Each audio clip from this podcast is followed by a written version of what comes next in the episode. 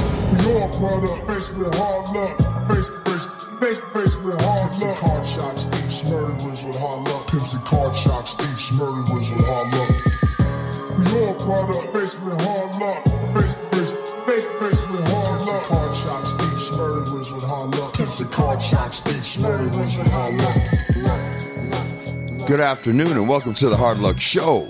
I'm your certified, qualified West Side host, Steve Lucky Luciano. Welcome to the greatest show on earth. We're in San Francisco today. Excited to be here. Got a great show lined up for you. On my left, my co host, as usual, is Chumahan Bowen, American Indian, elegant barbarian, Southern Californian, here to do a bunch of interviews again. yes. That's my people, Ralph. That's my people. That's right. And handling sound or blue eyes. Sean Lewis, certified audio professional, engineer for the greatest show on earth. It's the Hard Luck Show. Yeah, buddy. yeah. Yeah. You got those old seductive blue eyes going on Well, over he there. sure does, doesn't he? Yes, he does. He does. Well, we are here. Yep. Yeah, I like That's a that. Mm-hmm. personal request from our guest. We are here in San Francisco, and we're doing some interviews of some very, very special, important people. Some heavy hitters. heavy hitters that have been on journeys that you're not used to hearing about. And I have a gentleman that's come down that I have been discussing having on the show a couple years now. We've known each other. We work side by side as trudging partners with Health Right 360 back when I was in San Francisco working. This gentleman has come a long, long ways, and I mean that in more respects than one. It's a very dear friend of mine, a real, real gentleman, man, person I hold very highly. Let's uh, introduce my guest that's here with us today, Ralph Moore. Let's welcome Ralph Moore, you guys. Thank you. Thank you. Ralph Glad to be with Moore, you today. man, Ralph, boy, I can. I, I I- I've been telling my guys about you for a while. Um, you know, as I mentioned for a moment that me and Ralph worked together. You know, I came to meet Ralph a few years back, and uh, we became close friends. And and you know, Ralph has quite a story, man. He just, uh, God damn, this guy just. Every time I meet up with Rob, he's just got some new news, man. The the, the, the changes and the guy, this gentleman, who he is today, man. I, s- I trust you, Ralph. I just trust you in more ways than one. And I watch you from the outside. I watch what you do and what you've done with your life. And man, I mean, where do I don't even? I mean, I, I don't know where to start, but Dude. to start. Well, listen, he walks when he when when Ralph walks in the room, you can feel the gravitas. Yeah, Right. yeah, yeah. Like He's you know, got you got presence to about you him. got to see. Look at even when I say that, like other guests, when we say positive stuff, they get all fly. And Ralph just takes it in. right. He's just kind of laid back. He's like, I ain't gonna.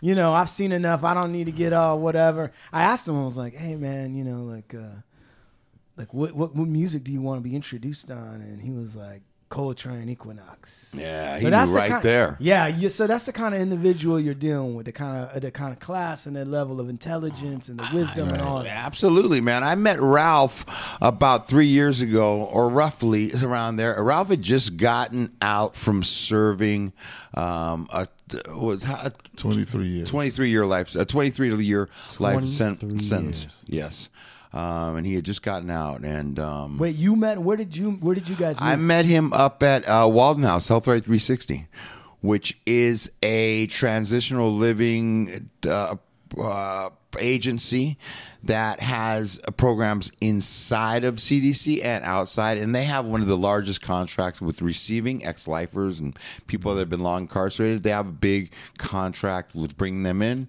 putting them through transitional living, and helping them incorporate back into um, the community. And I was I was there, and Ralph showed up uh, uh, basically around the same time I did over there, and I got to meet Ralph um, immediately. Let me tell you something, man. Upon meeting Ralph, when he came out, uh, the way he held himself, the way he conducted himself. Right. Uh, this is an intelligent, sharp man, and Right.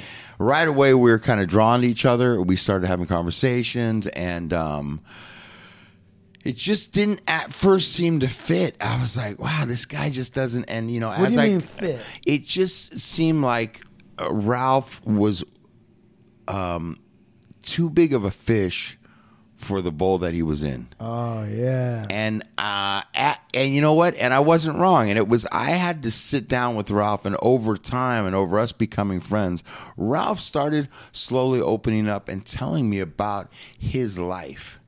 And who he was and how he got to the place. You know, we don't just end up who we are, man. There's a journey behind, there's a journey to all of us, and there's footsteps. Right. And and Ralph started telling me about his life, man. And the same time that he's telling me about who he is and how he's gotten here, I'm watching him on a daily basis demonstrate who he is. And this is a guy that walks and talk. he- His walk and his talk is the same. And, uh, You know, that's a common theme. We, we we talk to a lot of people that have done time or they've been in that world or whatever. And a common theme is there's a lot of testing going on. Like you're gonna you're gonna listen to what the guy says, but you're also gonna be watching him across the room to see how he's acting and if that's matching up with what he's saying. exactly. You know what, Ralph? You know what? I want to let's kind of start from the beginning, Ralph. You you grew up. You're from Los Angeles, Yeah, Compton, California. Compton, California. my father's originally from Tennessee and my mom is from New Orleans. Right. He was in World War II, and when he came back to the States, he decided to go west. That's where the money was. Right. And uh, he got in the construction field and worked in construction until I guess I was in high school. Right. He got sick for a little while, and uh, he went back to school at LA Trade Tech and became a machinist, and became one of the top machinists at Northrop.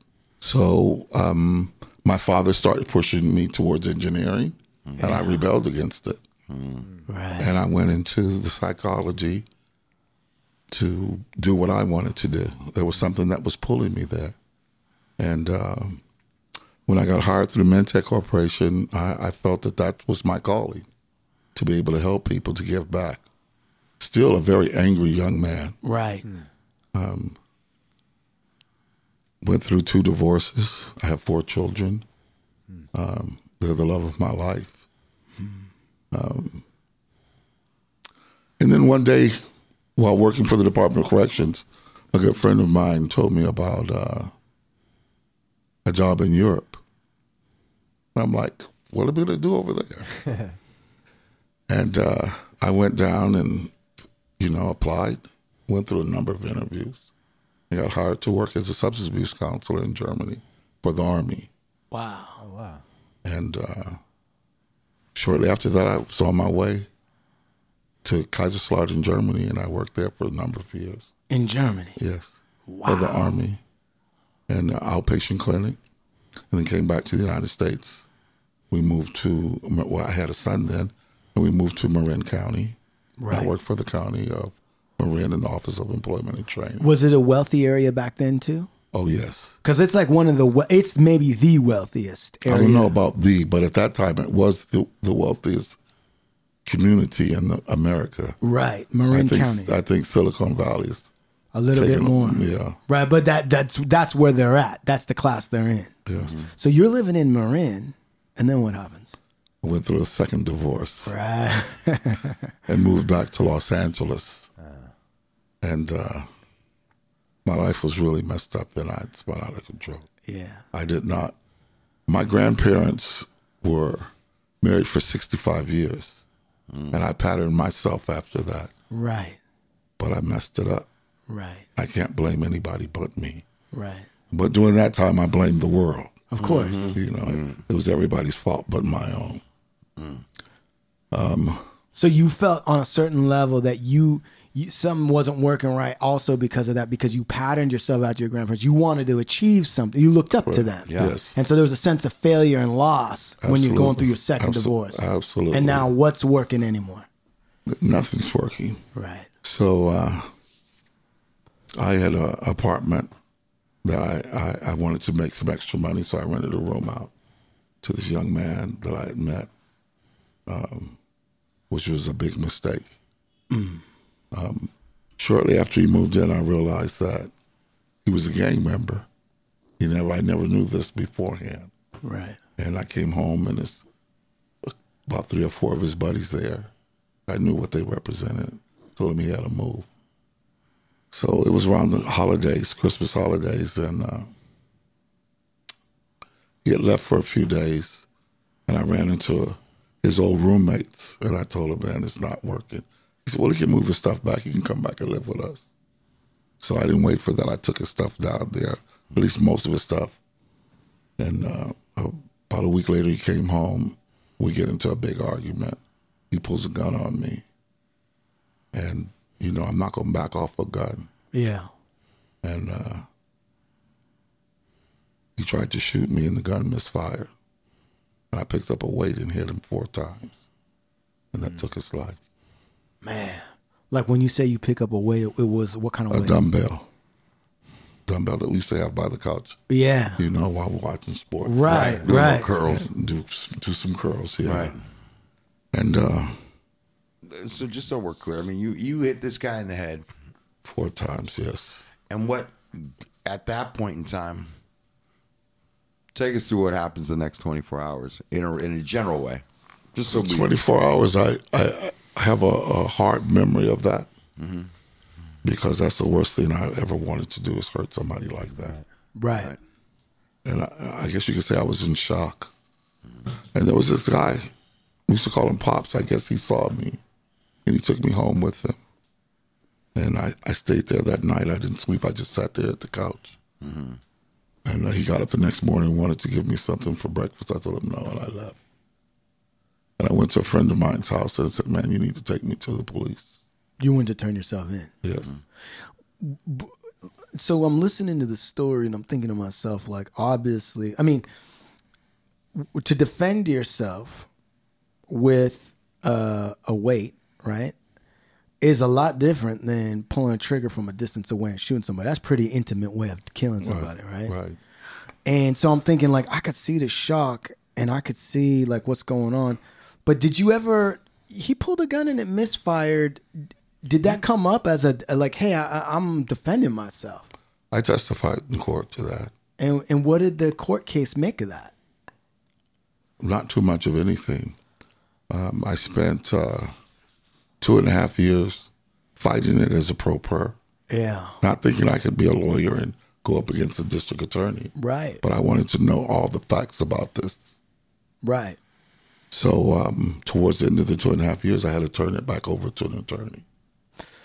so and um, they tried to give me the attorney, the public defender that they sent to me in the beginning, who had never tried tried a murder case, right.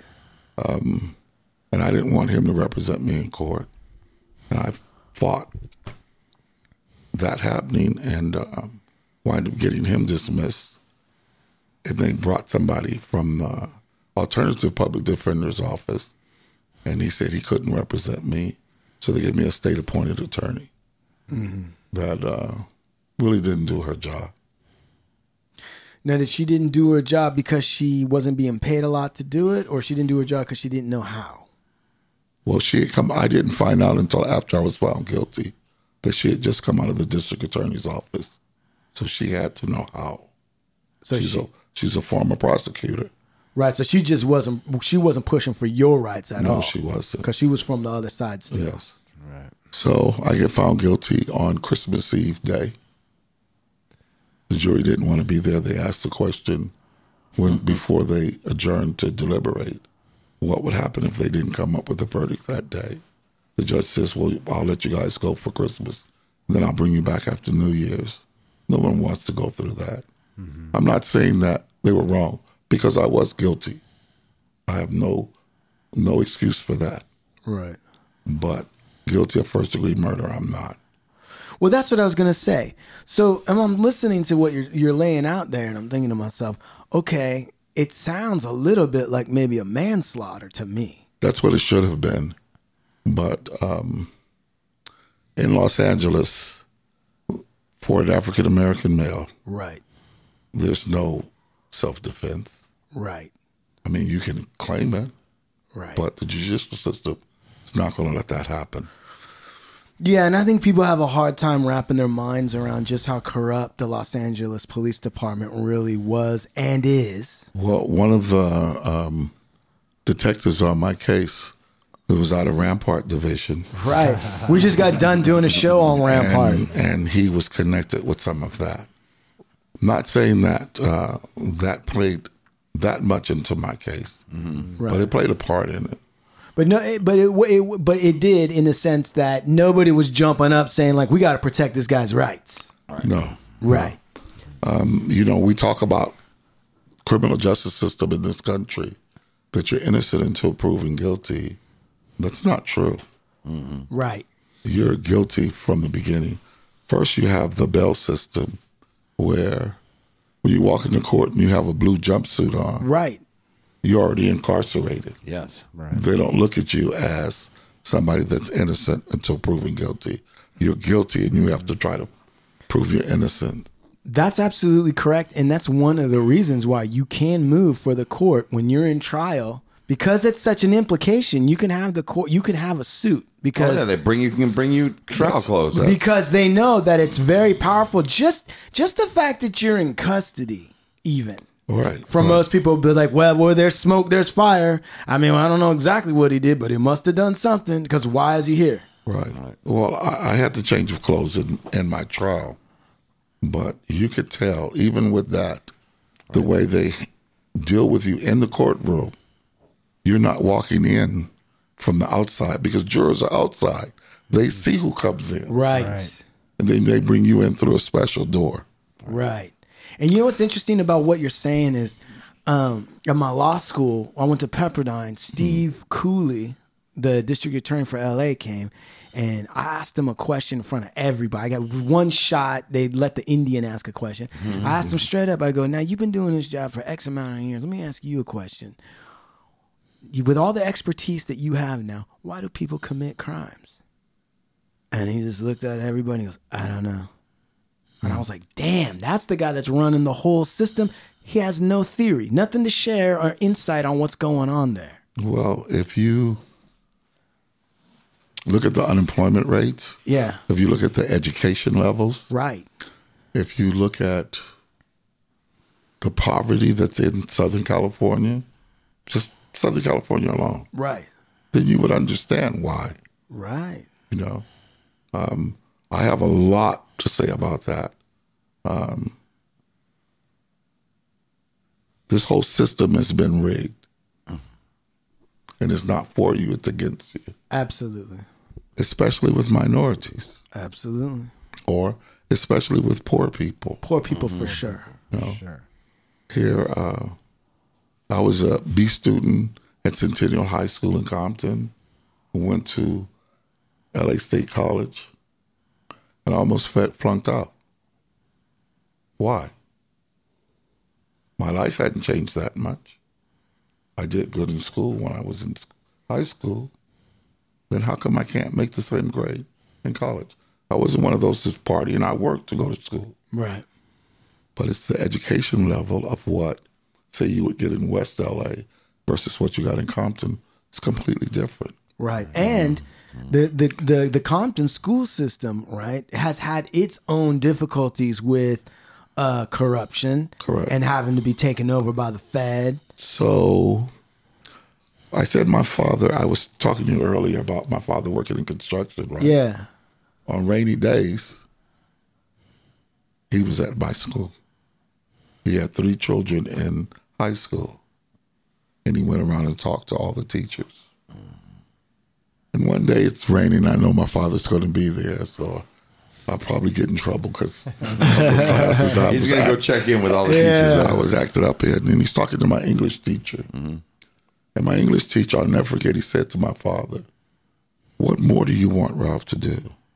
To finish school, learn a trade, and get a job?" He said, "Is that all you expect from my son sitting in your class?" Hmm. And he went to the district office on him and got this guy removed out of the school. Right. Teaching mediocrity. That's what happens. Dude, but the stories you tell me about your dad, his, the stories about his dad. This guy's off from work, and what is he doing when it's raining outside? He's at his kid's school talking to teachers. Guy built his own house. Guy used to wake this guy up on the, with him on the weekends and cook you guys a huge breakfast, right? Yep. We love that. My, I, I just like the, you know, the there stories was there about was that. a, a, a love hate relationship because I love my father, Right. but I hated him all the I time. had the same exact thing. you know, uh, he was very abusive. Right. You see though, But- Steve? but it's in- it's it's confusing. Like Ralph i- and I like we have dads that do amazing things from a guy level. Like, Mm-hmm. you know, showing up, taking us camping, or like doing this or doing that, whatever it is. that- A lot of dads don't actually do that shit. So on some level you gotta commend the man. But then on the other hand, the guy's a maniac in other ways. And you're like, what am I supposed to do with both of those? So here's a man that built his own house, and in our den, he built a blackboard in the wall. so on Saturday mornings, he'd get up early and he Uh-huh. put some math problems and English Oh, problems, and it would be my older brother, and then me, and then my sister. And he said, I want this done when I get home. And he'd check it. No wonder why he was thinking teachers weren't doing shit. This guy put a classroom in the house. He was all about education. Right. Yeah. I'll never forget he used to say, uh, any student can sit in a class and get a C, That's even true. without opening a book. That's true. and he didn't want that. Ask, You ask bet Bush, not. ask Bush Jr. and ask Donald Trump. That is you absolutely bet true. Not bring a C home on his right. on your report card, or you're in trouble. Mm. That's right. I mean, big trouble. Right. Um. So Before before they taught Negro history, that's Yeah. what they called it then. Wow. In junior high school, my father would go to bazaars and get books by black authors about their culture from Africa and bring them home. And he said, "I know you have your homework to do, but in 30 days, I want a book report on this book." That's fucking. dude, Steve, that's what would it? intense. What would it? Did your dad ever My go? dad, no, no, they didn't do nothing like that. Did your did your dad go buy like any Italian Sicilian books, history, and say, "Hey, I want you to know about where you come from"? No, no, that was no. Sean, dude, your your did your dad ever go? What are you, dude? Are you Celtic? What the fuck are you? Irish? What are you? Are you Oh, Celtic? yeah. So, did your dad ever go and get like British history books or No, not whatever? History books. But my dad did buy me books. No, they each buy you books and say about you where you come from. But that was probably taught at home. What do you mean? You'd hear your uncles, your grandfathers Oh, tell you about stories. Nah, from, he's he's he's like a he's that Sacramento white kind of person. That, you know what I mean? Poor white from There wasn't a Sacramento. whole lot of um, discovery about our lineage. so I used to go fishing with my grandfather. Need a water, Ralph? Yes, please. And um, You want His- water or flat? flat. please. That's how we do it here at the Hard Luck Show. okay. Whatever you want. And bro. uh, his father and grandfather were both slaves. Yeah. what? uh, So I I listened to stories about them. That's amazing. going fishing with my grandpa, you know. Um, here recently, my mom's family did their family tree, and it went to, back to the 1300s in Milan, France. My mom is what you call Creole, yeah. Yeah. so she's a mixture, Yep. and uh, that uncle in Milan was a doctor. He got arrested for witchcraft back in the 1300s Oh. That could happen to you back Yes. then. Yeah. and uh, he was friends with a, a well-to-do family, and they helped get him out. But he had to go before the Pope for for uh, a hearing, and he went on to do real famous things. My my great uncles were white, and I have pictures of them, Yeah. and they own two plantations on each side of the Mississippi River in New Orleans. Man. So um, there's a, a lot of history and a lot of different cultures in my family. So so so it's Christmas. The jurors don't want to come back. So they rush to a decision and they say you're guilty. And how, now, Ralph, how old are you at this time? I'm 70 years old. No, no. How old are you? Oh. When at this the time happens- of this. I'm in my early 40s. He's in his early 40s. Now, this is a gentleman. So he's already lived a life up to a point, right? Absolutely. Yeah, yes. and, and with many accomplishments. He has kids, he's had a family, he's been divorced, uh, he's been married twice. Yeah. In his 40s, And when they're sentencing you, there's something that that judge tells you that stucks in my stick in my head. What did that judge tell you? He said it was a shame that he had to sentence me by the law Ah. because there's a sentencing guideline. Right.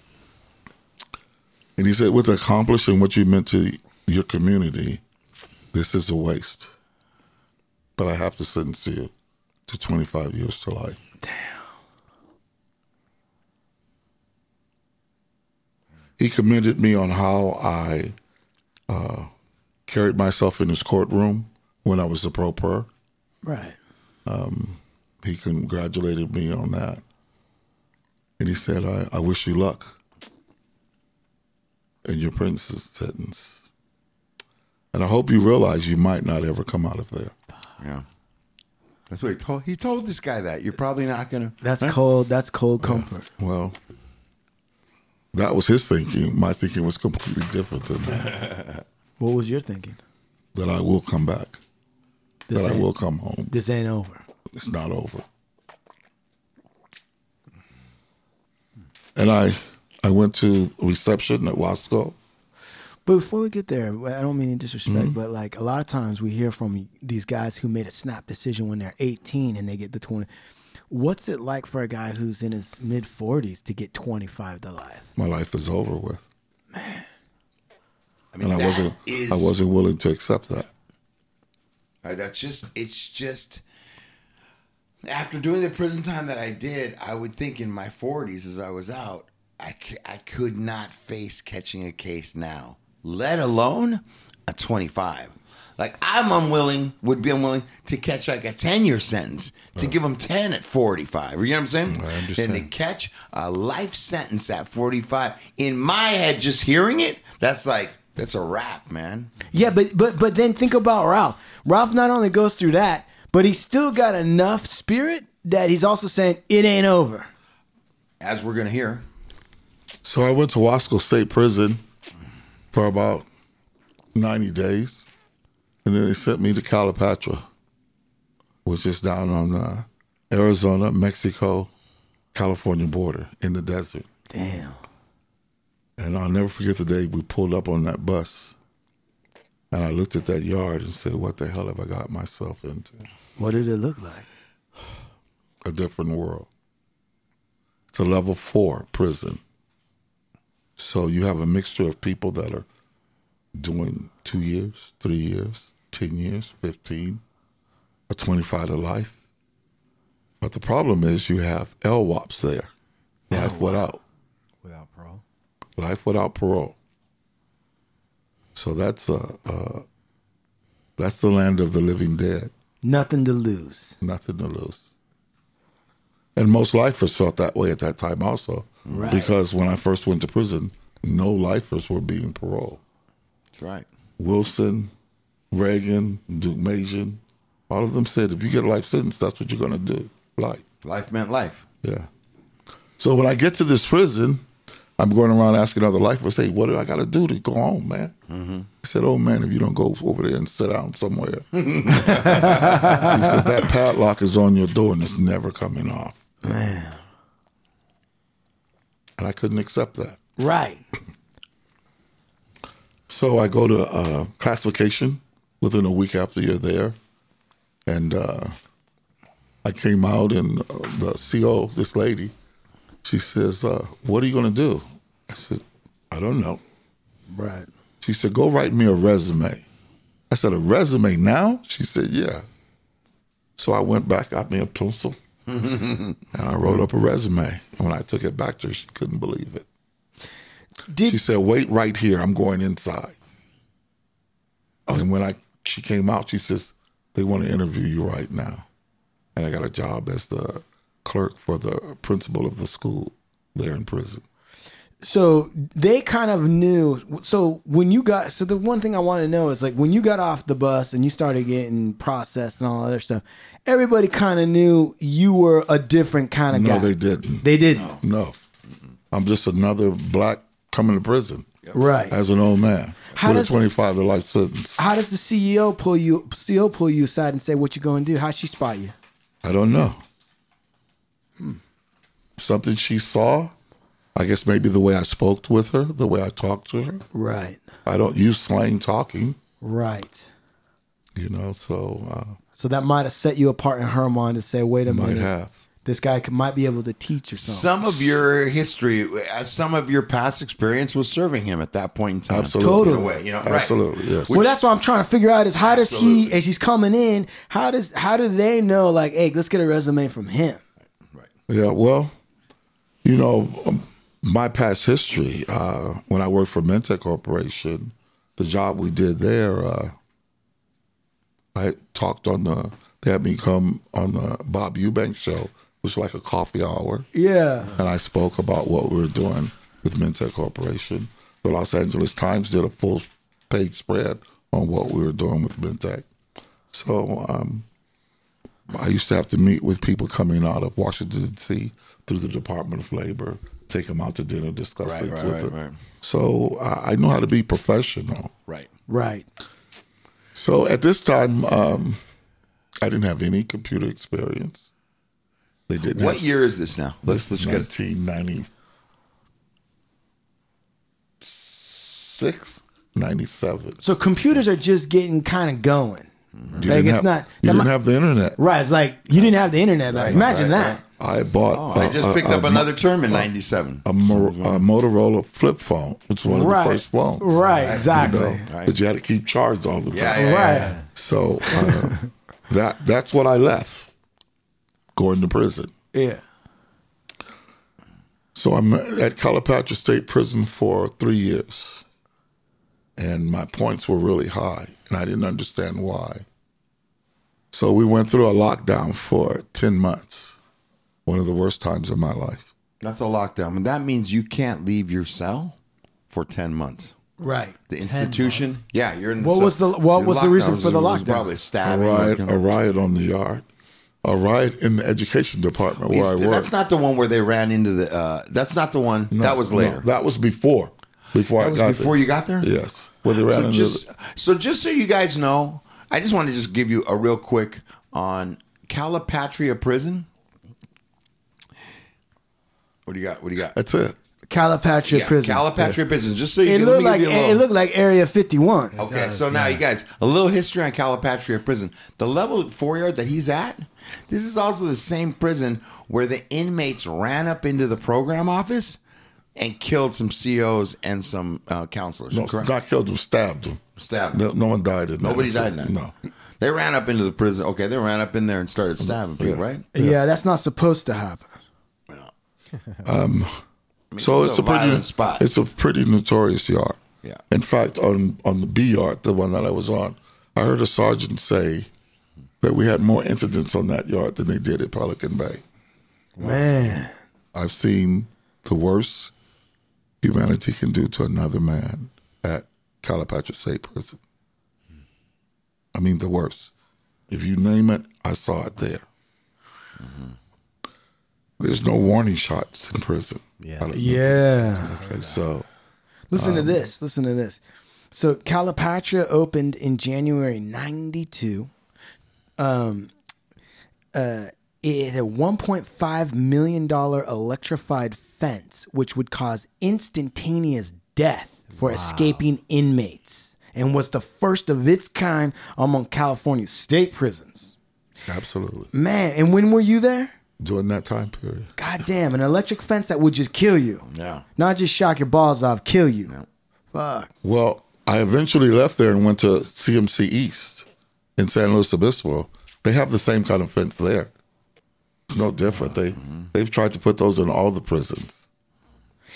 In the summer, it would get to 118 degrees Fahrenheit. I've been there when it was 120. Damn. The you smell. get up in the morning to walk along the track, a single file line to chow, and it's so hot that it, that sun will burn your face. the At s- night, the temperature would drop maybe around 12 o'clock below 100 degrees. right. Because it's the desert. Yes. The smell of cow manure pervades the prison and the entire area due to large cattle feedlots nearby. Absolutely. Is that true? Absolutely. and you just be fucking stinking. Yes. Smells like cow dung everywhere. Yeah. Dude, you know how like sometimes when you're driving in California and you're like trying to get to San Francisco or go down south and you smell that cow manure. We did it. We rolled down the windows and got right. hit with was- yeah. Well, you blame the cows. I don't know if it was cows or not, but we had to roll down the windows. by and Salinas. we had to air it out. Oh Uh, yeah. yeah. that's that's true. Right. Um. So So what you were talking about, Steve, was in August 2005, a riot was the most up, most violent uprising at the prison. 25 inmates, 25 prison staff members wounded. A guard shot killed an inmate with a mini 14 semi-automatic rifle, which was believed to contributing to ending the violence, and they blamed it on Hispanic gang members. So that that's what you're talking about. Right. So you're there for three years, yes, and then what happens after three years? I get transferred to CMC East, Okay. in which I call CMC East Camp Snoopy Right. Why do you call it that? because there's no politics. At Camp Snoopy. No. Every other prison in, in California, there's politics where Steve's not going to talk to me and I'm not going to talk to him. Right. How were you? De- how did you deal with those politics, You Ralph? can't make me, you can't tell me what to do. And that And was I know how pretty to much stand your on- attitude I know how to stand on my two at feet. Calipatria because you had to Absolutely. do three years there. yes. And people that needed help, I helped them, what, no matter what race they are, Mm-hmm. you know? And no one's going to say anything to me about it either. Right. So, You get over to CMC. So that yeah, So you I go to get to Camp CMC. Snoopy. You sure like Charlie Brown and Lucy didn't have any politics over there? no. um, but there's no politics there. Right. So um, at first, I didn't want to be there because I had become accustomed to being in a, a very strict environment Right. where you keep three feet around you at all times. Right. Nobody can enter that space. Right. And when I get to CMC East, people will run by you, and it's like, where the hell am I now? Right. you know.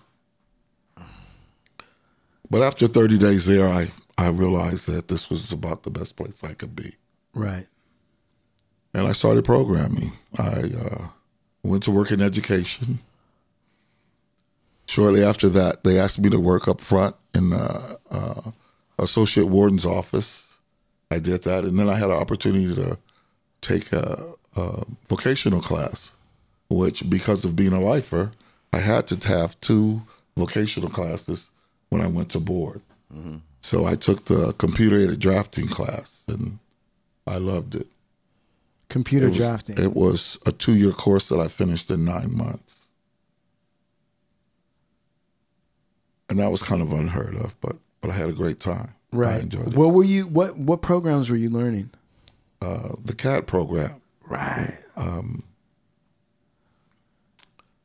So um, after finishing that, I had to go find a job. And uh, wow. Let's back up a little bit. At Calipatra State Prison, my uh, Sally had gone on a visit one morning, and I decided to wax the floor. It's concrete floor. Yeah. I'm gonna put wax on it Yeah, yeah, yeah, yeah. yeah. because That's how it's, to do it. it's easy to keep your cell clean that way with that wax seal on it. So he had gone out early, and I'm sitting there washing my face. And I stood there for about an hour looking in the mirror. Hmm. And I didn't like what I saw. So I want to put some music on the radio. I'm going through the stations. And this was around August 1996. There, that morning was a million man Christian walk on Washington, D.C. And I started hearing these ministers talking. Some of them, I knew who they were, I knew their names. And I just sat there on the bunk and listened to it.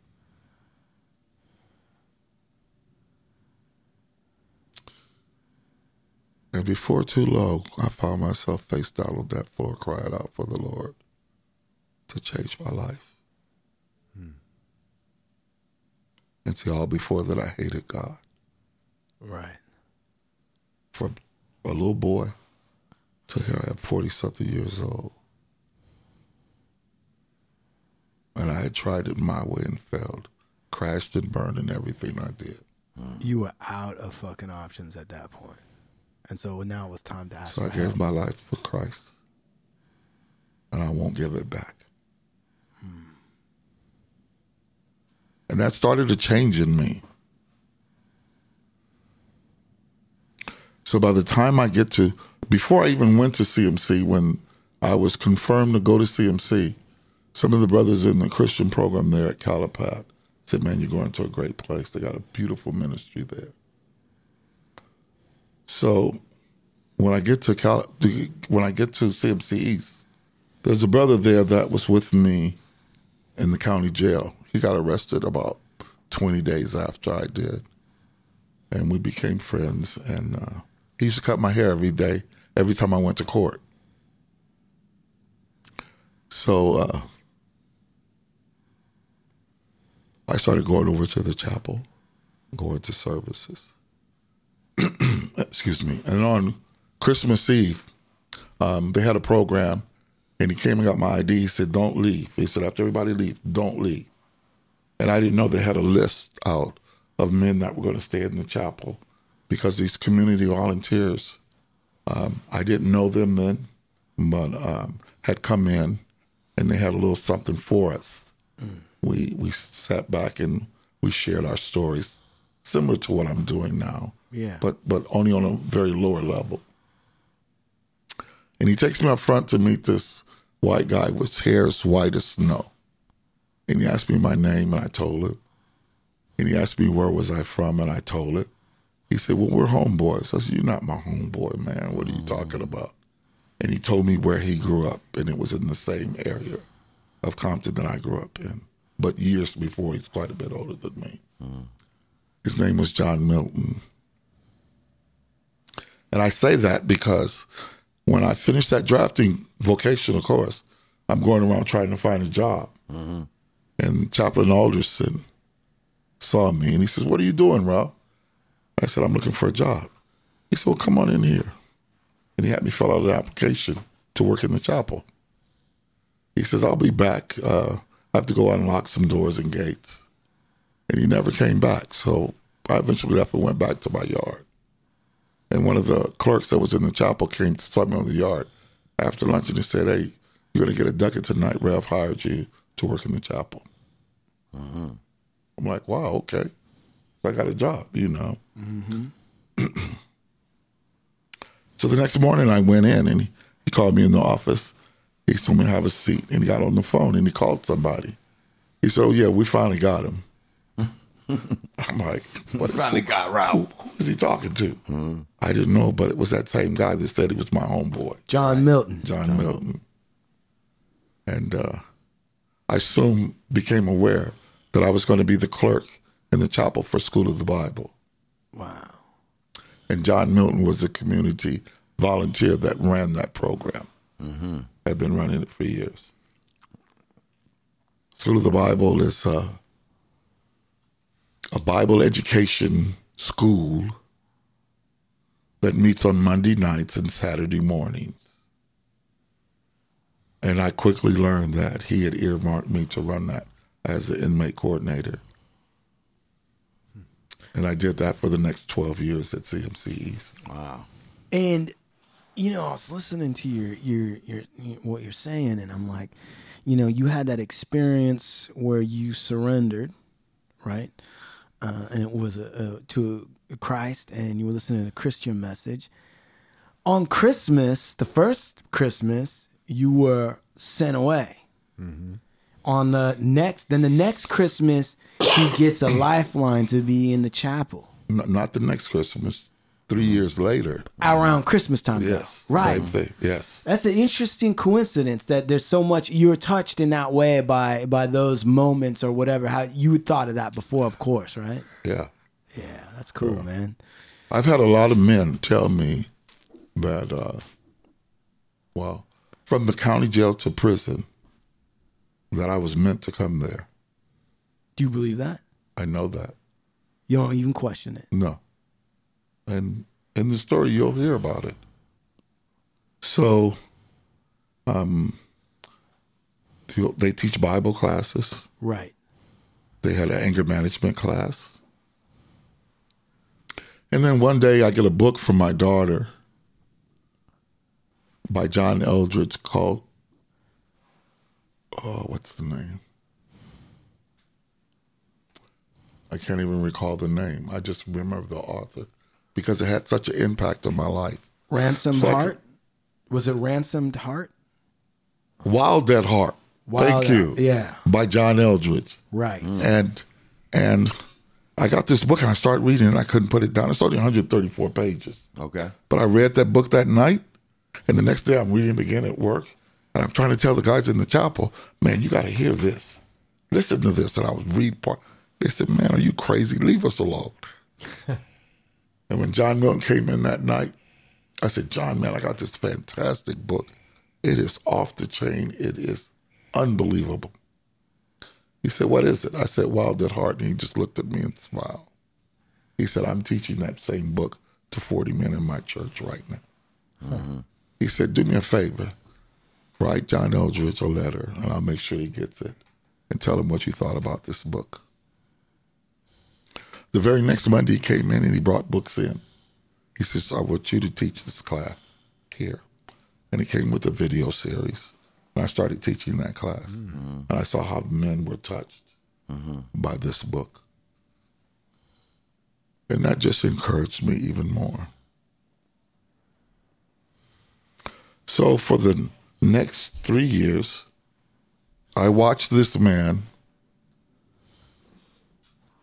strapping man, lose a foot, lose a leg, and then the other leg because of diabetes.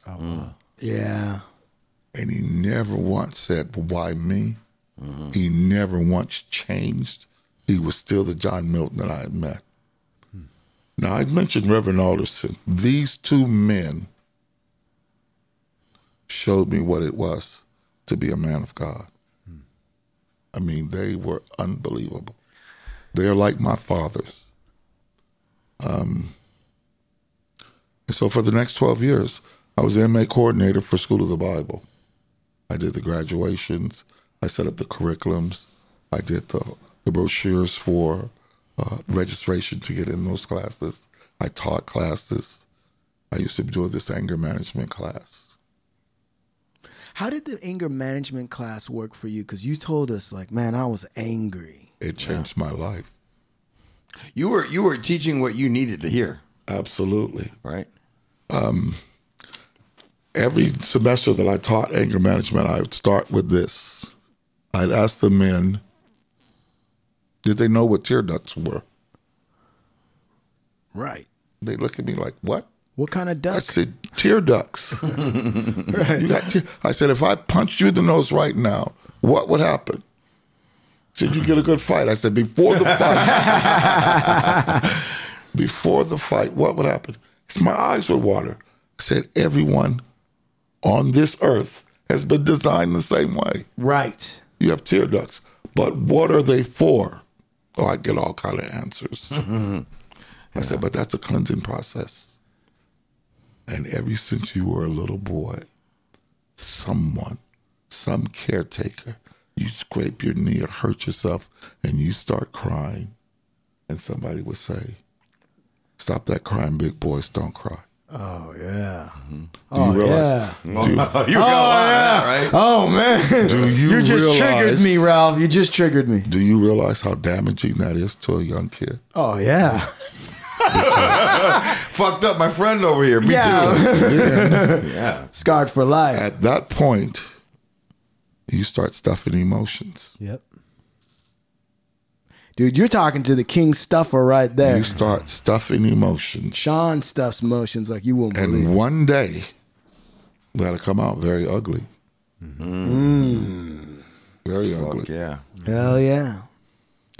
Hey, while we're right here, right, and you're making that you're making a, to- a bunch of sense to us guys, because this is one of our topics always is how our dads tried to train us, right, not to be little girls who cry, but these tough guys. That's what Wild at Heart's about.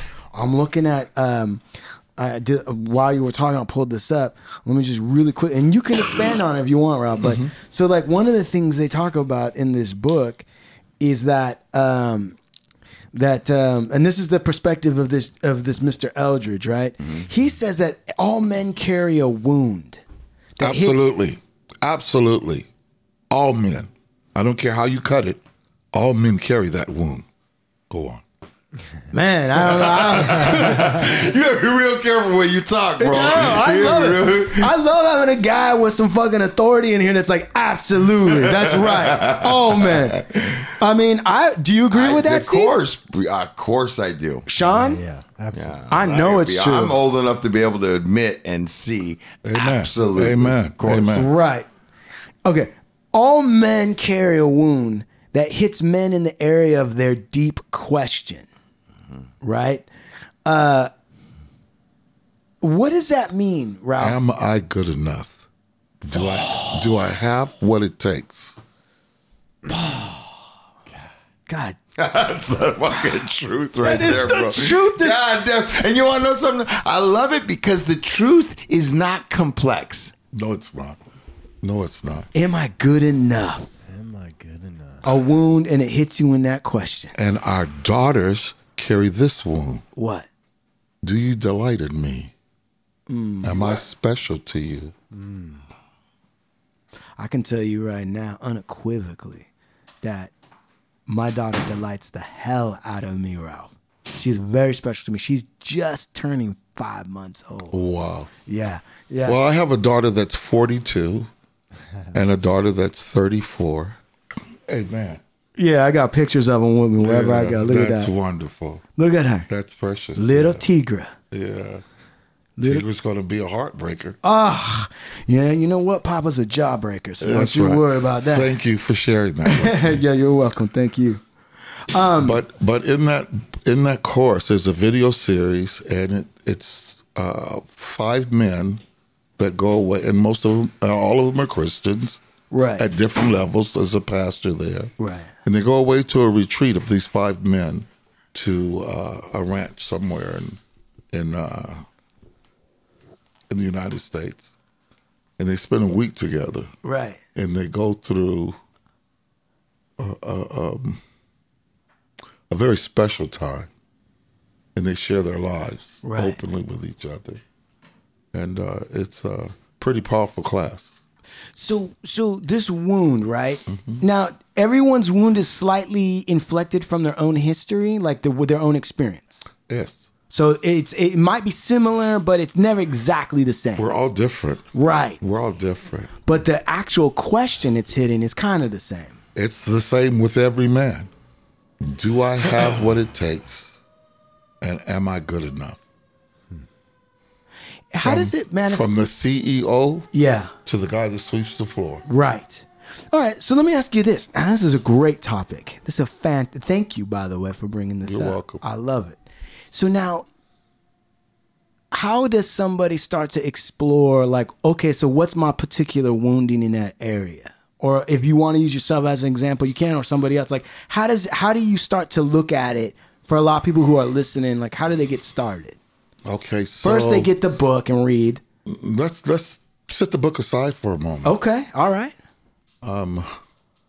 I told you I came from a very troubled childhood, right, a very abusive father. right,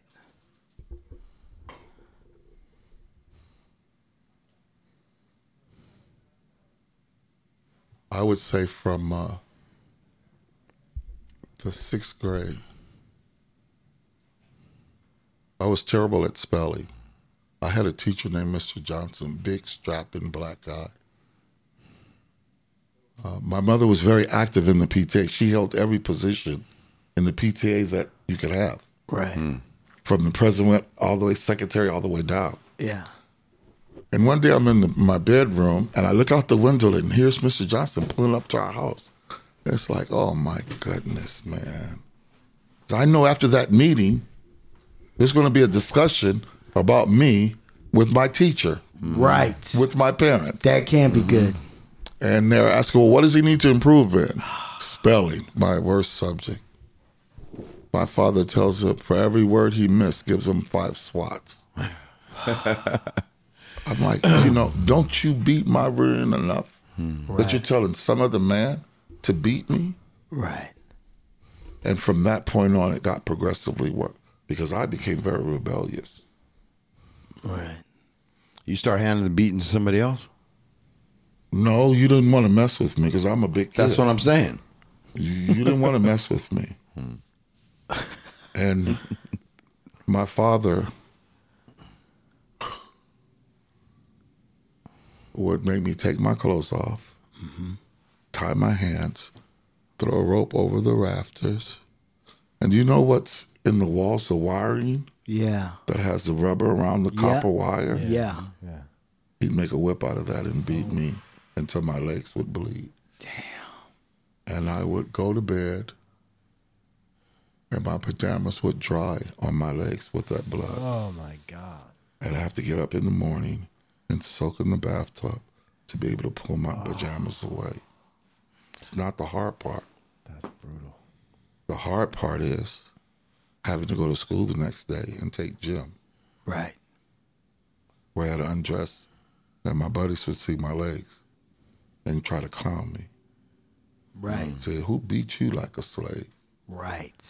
And that bet not come out of their mouths Right. because they had something coming. Right. Mm-hmm. Was there any acknowledgement at that time from your father? Like I know he probably wouldn't have said like They never acknowledged it in my life. even from a look in his eye where he would kind of know like I shouldn't have. or that- Maybe a little bit towards the end of his life, he died a horrible death of colon cancer. Oh man. Your, bro- your brother getting the same thing as you got? No. Okay. Your older brother? No. Oh, no. Eugene was the prodigal son, man. He didn't do anything wrong.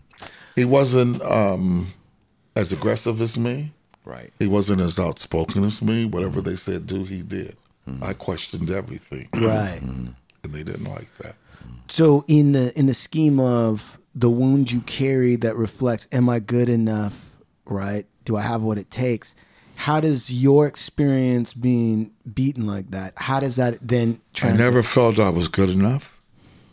I never really knew until later on in life that I do have what it takes. And it wasn't until coming through the prison system where I realized that. Whoa, Oh, hold on, dude. I, that was amazing because the wound that was initially inflicted on you was one of punishment. And in a weird way, you had to go back through a punishment, in order to heal the wound. Absolutely. Absolutely. I hate to say this. Yeah. I hate to say this. But that was the best thing that could ever happen. Going to prison, right? You've said that to me before. That's Yeah. a lot of courage, man. Yeah. To admit that, to admit that, and to say, and to have the guts to say, like, maybe I needed that, or that was the best thing. That's a lot of courage. But Yeah. didn't we just go through this again uh, with on our last one Yes. And yeah. What? where Because today, I'm more of the man that God created me to be from the very beginning. Right, and now you do know that you have what it takes because you didn't lay down. You went so so. You were telling us as you went through the system. A lot of people were telling you it's over. Like good luck, it's over. And you kept going, and eventually now here you are on this side sharing your strength. Well, I'm jump ahead just a little bit Yeah. to, to, to verify what you're saying. Here I am, an African American male that's late in years, Yeah, that goes to the board and gets found suitable on his first time going to board. That doesn't happen. I know it CDC. does. I know It doesn't happen. That was uh, people when they knew the day that I went to the board, they were waiting for me to come out to find out what happened. because they knew something was different. Well, they saw the work that I did, Right, especially at CMC East, right, where I helped design a group, a a self-help group, and then I wrote a 134-page curriculum for a group that I started. That's still going on in CMC East today. man. It's called the Life Awareness Program. And the warden made it into a book so that inmates could have to keep when they left there. because we we talk to a lot of fellas that go through that situation, and the story they have when they go to the boards is lots of questions and, and then years of going to the board and being denied and Absolutely. all that. Absolutely. So to go at first time, you have no idea of what that is about. This is like going before some god that has power over your life and right, death, right, and you don't know what to expect. There's no set pattern to train you. That's how the life awareness program. I mean, not the life awareness. The LTOP program is the first real rehabilita- rehabilitation program that's been in the system since the early '70s. And it's a two year program that you have to go through. Anger management, substance abuse, uh, uh, family issues. What's the name of the one where you you have to listen to uh, the victim of a crime? Oh, restorative justice. Restorative justice. oh, what a powerful program. Powerful program. I hear that. I, you know, from my experience, and and correct me if I'm wrong, uh, Ralph. uh and you guys, just check me out. As I begun to meet and work with lifers, I would trip out on a lot of these lifers. Man, they didn't change the path that they were on, even as they got convicted for their crime. They spent 15, 20 years in prison, stealing, stabbing, lying, never, and never owning their crime that they committed, right? Yeah. And so many of these men that they got into restorative justice classes, and once they started hearing the other side of the story, it changed who they were. It Okay. was it was through these a lot of these experiences that these men it started affecting them, and they started taking ownership for what happened. It- Am I wrong in what I'm saying? Oh, No, no, you're not wrong. Um, I, I just want to maybe correct a little bit please, of it. please, please, please. See, when you go to restorative justice, you have to be in this this class once a week for two hours for a year before Mm-hmm. you meet the victims. You hear that, guys? So it's preparing you for this one meeting. How do they A prepare? year. How do they prepare you? It's the exercises that you do. I have a, I still have a lot of stuff. I have a, a book that I wrote my this exercise in, and the exercise is you break your life up into five parts, from age six to age eighteen. So you break that into five years. I mean, five parts. Six to eighteen. Yes Okay. the first time you saw violence, whether it was at home or at school, Mm-hmm. In re- in physical the person. first time you had sex, the first time you were violent to somebody. Mm-hmm. And when you write this out, it's several questions in there. I wish I had that with me. I Wow, could've brought Ah, Oh, man, that that's powerful shit and, that you're and talking when about. I when I when I finished it, and then I have to get up and uh, uh, present this to the class. Right.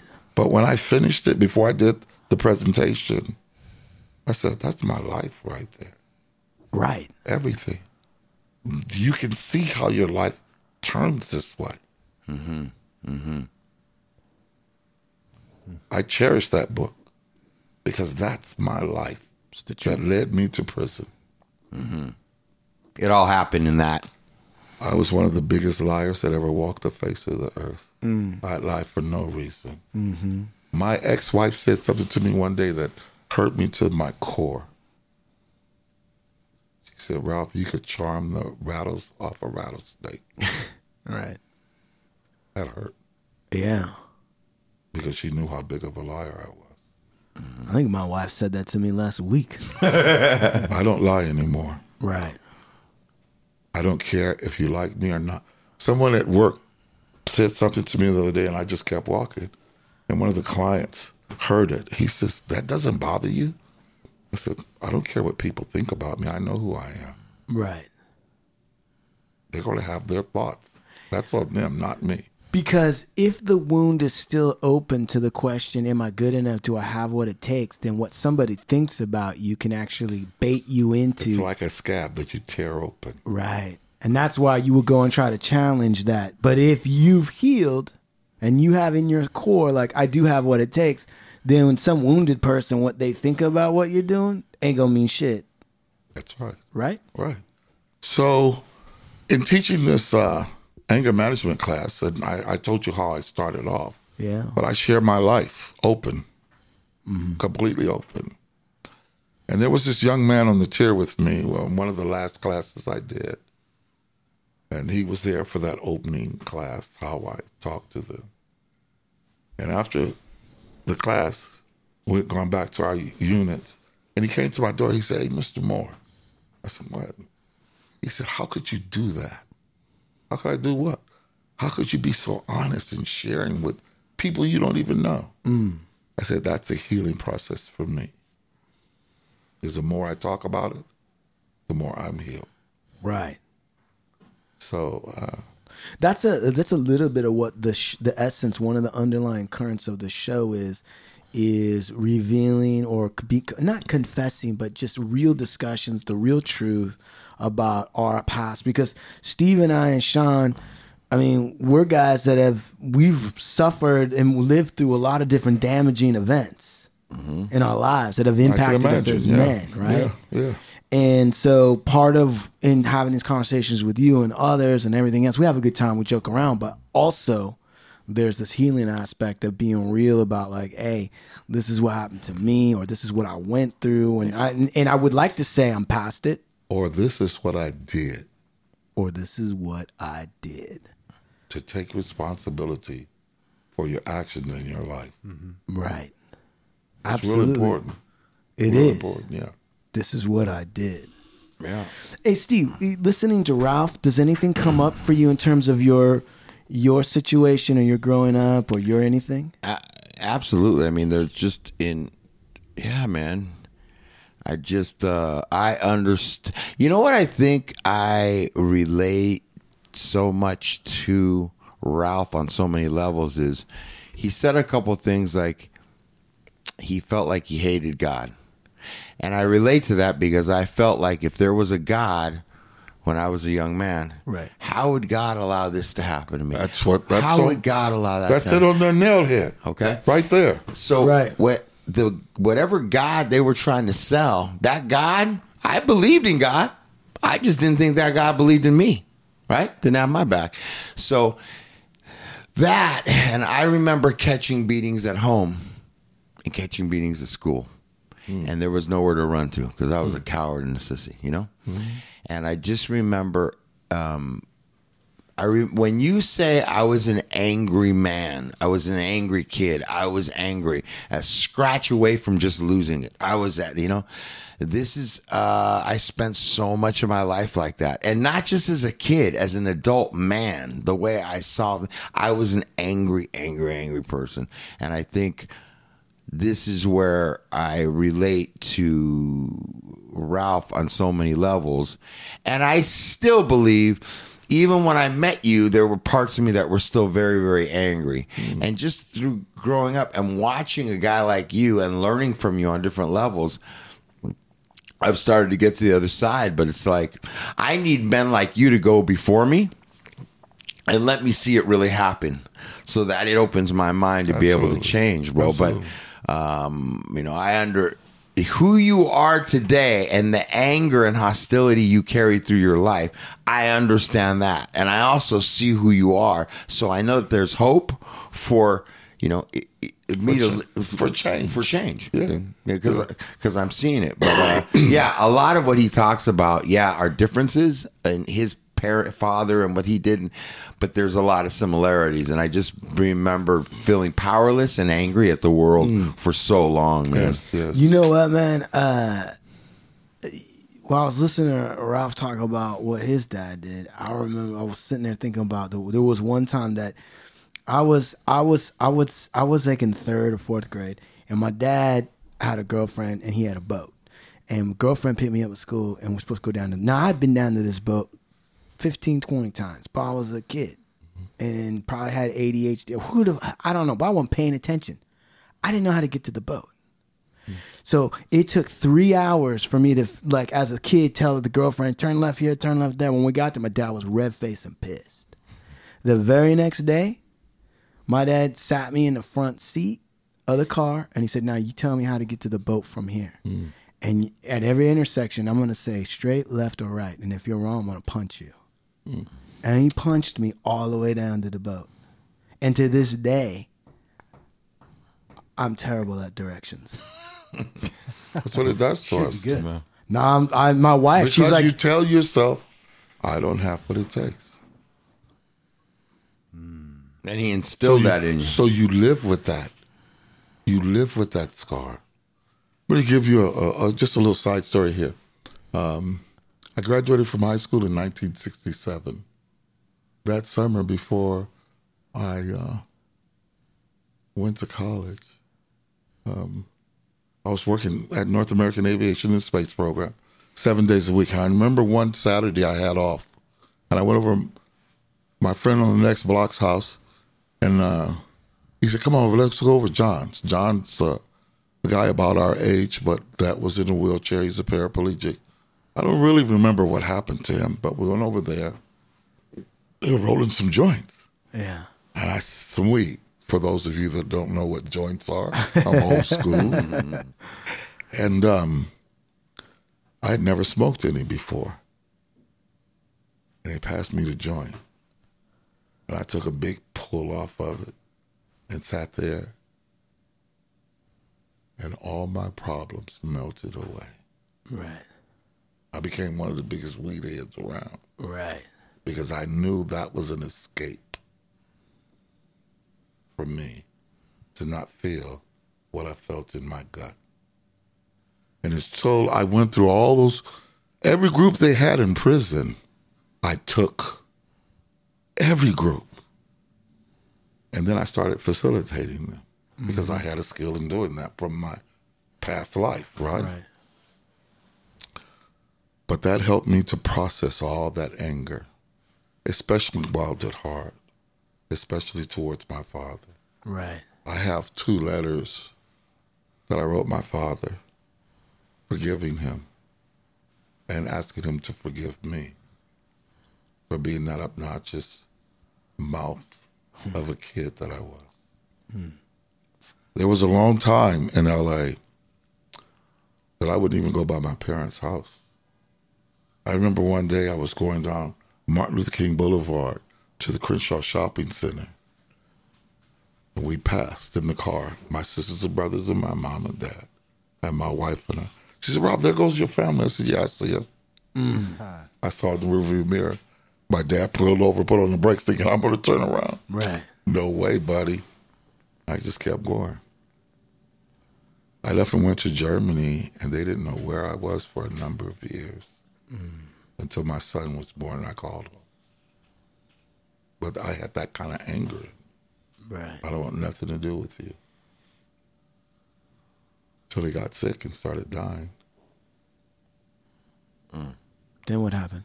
I used to go pick him up and take him to his appointments, his chemotherapy, and take him to lunch afterwards. My father died at my age today. My oldest brother, my best friend, was so angry with me for committing this crime. He stopped talking to me for 20 years, would not correspond with me until he started dying at this age. Damn. And then he called my daughter and said, Tell your dad to do whatever he has to do so I can come in that prison and see him. And he came to tell me he was dying and asked my forgiveness. And that was my best friend.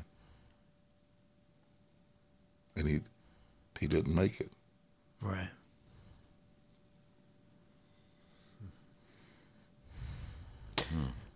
But, you know, life goes on. And it does, doesn't it? that I have to live mine. and part of it is giving back. That's why I do the work that I do today. Um, Um, I'm in school right now to get my uh, license as a drug and alcohol counselor because back in the day they didn't have you didn't have to have a license. You just had to have experience. Right. And uh, so I've done it for a lot of years. And during the time that I could have taken this course while in prison, I was doing other things and they wouldn't let me go to it. because I have a couple of very close friends that um, left CMC East for a year and went to Solano and took the test and got their license before they left prison. Mm-hmm. So I'm in a course to do that now, and it's more of a ref- refresher course. Excuse me. Yeah. Can we It's all stop right. for- Yeah, we, we just added this out. Okay, can we stop for a minute? I Yeah. need to use the that's- restroom. yeah, please.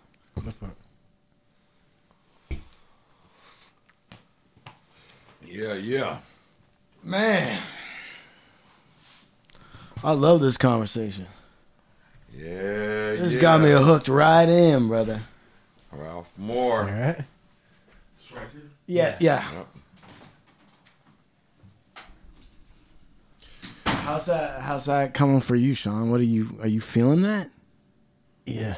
Um. Yeah, man. That's some uh, serious like dad son shit right now.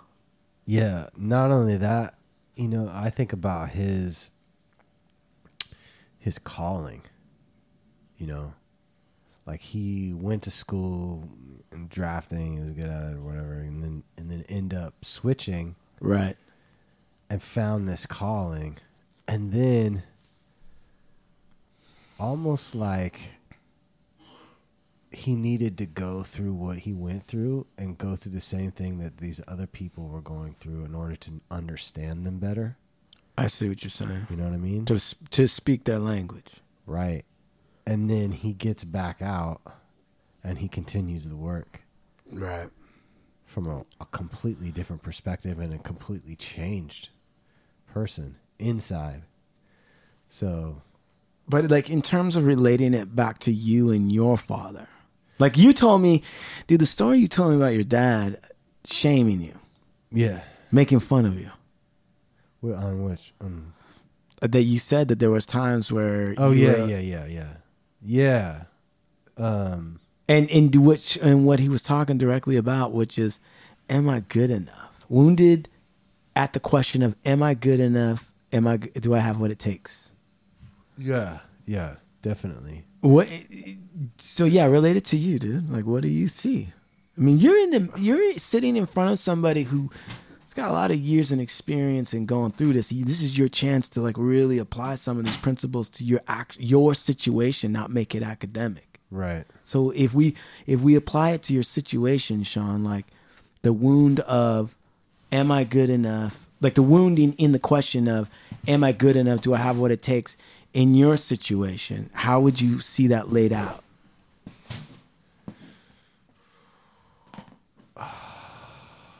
I don't know, man. Uh, it's funny you say that because I, I feel like I'm still on the quest of. Uh, I mean, I don't know if it'll ever be done. Fix this mic. Yeah, sure. What do you mean it'll never be done?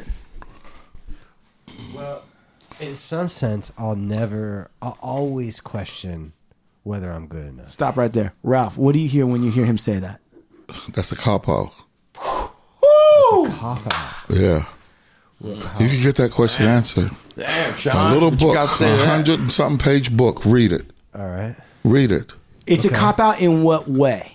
Because to say it, I'm not willing to really take a close look at myself. Right. I'm not really ready to do this. Just this, open up and share. Share this. At CMC East, I boi- uh, joined this group called the Yoke Fellow Groups. You know what a yoke is, right? A what? Yoke. You know how they The take thing the they steer, put on the a- uh, on the ox. Yeah. to make both of them walk The together. collar. The collar. The collar. Okay, Oh, That's yeah, the yeah. yoke. Okay. Yeah. So we're yoked together as men. Right. And we met every Sunday and we're able to sh- trust enough to share our deepest sorrows, hurts, pains, and joy. Right. And no one can give you any advice of what to do. I can tell you what my experiences are and how I handle the situation, but I can't tell you what to do. Right. And that allowed a, a safe place for men to really share and be real with each other. Because we're not. Right. We're not. Mm-hmm. Totally. We, we grow up in this country thinking we're John Wayne or somebody. Some bullshit. You know? Yeah. We're fed a lie from the beginning Yeah. Right. That's right. and we, and we don't know how to just open up and be honest with each other. Right. So, So see, when I say it's a cop out, Yeah. I don't I don't try to hurt you or anything.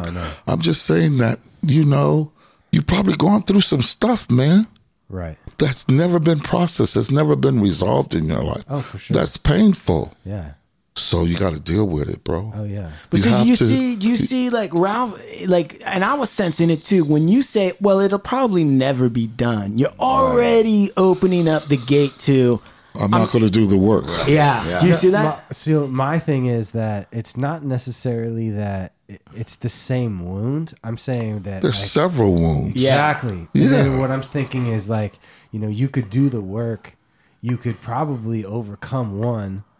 Then go to You the gotta- next you one. Gotta go to the next one. Yeah. You know what I mean? And I don't know if, if you know, it takes a while for you to root out the cause and then also overcome it. in That's some right. sense. That's right. And then, uh, But once you start, it becomes easier because life is going to show you, hey, I still got some work to do in this yeah, area. yeah, that's true. You know? Yeah. And then you get in and work on it. Right. Yeah, You stop collecting more too. The more you know, you can stop doing things and stop Right. creating more of these fucking. uh, Well, I, and, Yeah. and on the same on the same thing, I think you when when you do when you kick one or when you do when you deal with one, you you build the bravery to tackle the other one. Absolutely. So, so, so Absolutely. going back again now, back to the question. Yeah. All right. These are great theories and discussions, and we love it. But Yeah. thinking about your dad, so I'm saying my dad on a direction thing punched me, Yeah. See, my dad never punched me, and it's or- not about comparison. Yeah, yeah. Okay, so what did your dad? What was the wound? Um, well, I mean, the the real wound is like I think is like emotional neglect. There you go. Right. There you go. Right. And- Which is and that- what? Put put put words on that. My is like a part time father, not really. He's checking busy in. working, He's- doing his thing, Yeah. trying Never to gave provide you for his the family. attention. Never gave Yeah, you validation. I, kn- I saw him like once a month or, or every other weekend or whatever it Yeah. was. And Your then parents were divorced. My my parents never married. Oh, okay. So yeah. Yeah. So that's that's the loneliness of of not having the male in your life right. to show you even what a man is. Yes, and not on top of that, I used to live with my mom, who was married to my stepfather. Oh, who I Lord, here hated. we go. Here we go. hated him. You need to read that book, boy. I'm telling you. Please go out and get it. Yeah, Wild at Heart. Wild if you at can Heart. get the tapes, get the tapes with it. Man, that's such an impactful book. It changed my life. All right. Changed my life. That and um, The Seed of the Soul by Gary Zukoff. Seed Great. of the soul. Yes, really good books. Really good books, man. Can help help men be who they were created to be. Because you know, Sean's got a thing that he's working on, and like i- i- he brings up, and the reason why I bring this up is in part because I, I want our listeners to understand Sean a little bit better. Because he's a little bit, as you know, he's a little quieter, he's a little in the background. Well, I, I was wondering, sitting here, what is your background? What do you What do you do? What do I do? yeah, what the fuck? That's a good question. You know We've what, been Steve asking and that I, the last Steve couple and I want to years, know yeah. what the fuck he Yeah, does we too. wanna know what he does, yeah, too. what do you do? What do you do? For work? Or what do you do? yeah, that let's start there. Yeah, I'm an I'm an audio guy. I run the audio. I do a lot of. I've been in uh, the music industry for a while. Oh, okay. On the m- music retail side, that sort of thing, d- digital music, Mm-hmm. that sort of thing, selling that Hmm. that that uh, package, I guess. And uh, He worked at Beatport. He sold Work at packs Napster. that DJs and producers would use digitally or whatever. He also worked at Napster. Okay. then I so- worked at Native Instruments. It sounds like so, a lot of are like, you? Is that your thing? You enjoy doing it? Yeah, I mean, so you know, before I was uh, I- when I was living in in the Bay Area up here, um, Mm-hmm. I was doing like cable installation, and I hated it. Yeah. And I always wanted to be in in the music Yeah. realm. Or Right, whatever. right. And my wife was like, "Why don't you go back to school?" So I went and got my engineer, like audio engineering Mm-hmm. thing, and then we moved to LA. And I wanted to get into the sound industry or whatever. He he bunked with me in my little apartment for like um two months or a month or something like Yeah, that, right? yeah. While he was interning at Napster, chipping ice, you know, doing all the bum jobs, whatever. But he was did it doing- with a plum, and he did it with dignity, and they eventually hired him. Yeah, Oh, I was doing great. two internships. I was doing one at Napster and one at a stu- like a recording studio. Mm-hmm. And then Napster was like, "Well, we're going to give you a job," and I was like, "Yes." Anyway, that's the and the That's rest what's is up, history. yeah. And This is why the Okay. blinking board is in front of him. Yes, I could. Right. Yeah, yeah, that's that. He's the man with the sound. And That's then it. I'll edit this you Yeah. know, later. So and No, I want a copy of it. yeah, of Oh, course. yeah. You could yeah. download it. Yeah, you could yeah. download it. You could put it Oh, on your okay. I'll thing. send you a link. We'll get it all Great. for you. Great. But here's Great. the thing. So the reason why I'm bringing all this up with Sean's because, like you were saying, like he's an intriguing guy. He's got a lot of int- like he's got a certain kind of dignity. He's a good guy, and people don't get to know him that well. But like I know him real well, right? And I already know he gets uncomfortable when yes. starts talking about his story. He starts to get a little like, oh, here we go.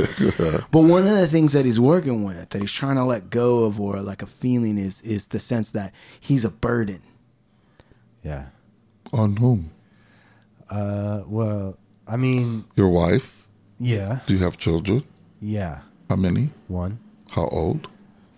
three. He'll be four. So are you a burden to them? Not to my, not to my son. Your wife? Maybe. Why? um, because I mean, I mean, you don't have to answer it. Who am I? You don't have to answer. Yo, me. Yeah, I Ralph know, motherfucker Moore. He's gonna answer this I'll question. answer Do you love her? of course I do. Does she love you? I, I hope so. Yes, yes. How she about you? does. Hope so, man. You know that woman love you. She loves me. You're not a burden to her. Yeah, You're the joy of her life I feel like I'm a burden to her in some in some ways. because you don't help her enough. Maybe. Well, Well, take, wait a minute. Maybe or not. take a yeah. look at it. Yes. Take a I look don't at help it. her enough. This Take a guy look at does it. So man, from the outside, it sure looks like he does a lot, doesn't He, it? just so so so to, to to catch you up on this, Sean probably does way more than like in Steve's mind. He's like, man, that's a lot of shit that guy's doing for his wife, Yeah. his family. For instance, man. his wife went to India to study with a guru. All right.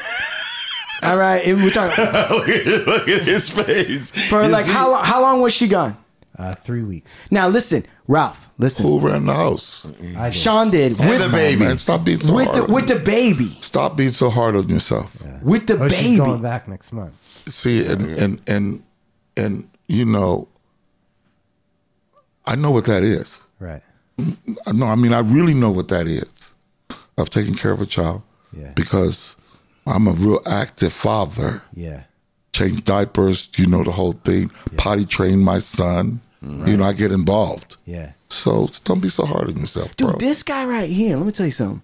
This guy, this is why you know he's got kind of like this burden complex because he's overvaluing what other people are doing and undervaluing what he's doing. There's Yeah, no way yeah. he's going to break free of burden thinking. You you need to get a get a bar of John Eldridge. Oh, You got what it takes, bro. You got what it takes. And I don't know you, and I can say that right now. Okay. He there was a period of time, right? Because he was the, he was in the in in the in, in the music industry, and one of the companies folded or whatever they did, I can't remember. Mm-hmm. So he d- was out of work for a certain period of time, but his wife was working. He, how old was your son? From Uh, what to Just what? born. Like three months From three months to how old? to a year. To a year, he was the dad and the mom, Yeah, Mr. Mom, Yeah. and he loved it. He didn't complain. There was not because a that's a special time to bond with your children Yes. that most men don't get. Yes. And see, I know that because when my s- when my son was still young, when my daughter was born, I didn't work in the mornings, Yeah. so I took care of my daughter. Yeah. and my son got him off to school. Me and my daughter would hang out all day. Yeah. Yeah, I love Mm-hmm. and then I go to work when mom came home. So that's special, man. Yeah. You got what it takes. Hey, dude. Ralph, yeah, let's give get me a little back. something. Okay. There are a couple things I want. Now, outside of outside of um, next in the ministry work, which I know you're passionate about, Mm-hmm. and it really took up your time. You were able to get really involved in that, which made you get through your time, you know, with some passion and your purpose. And Mm-hmm. can you also talk about how you started? really helping these guys on the yard get prepared for board and Okay, so there's a there's a part of the story that we hadn't got to yet.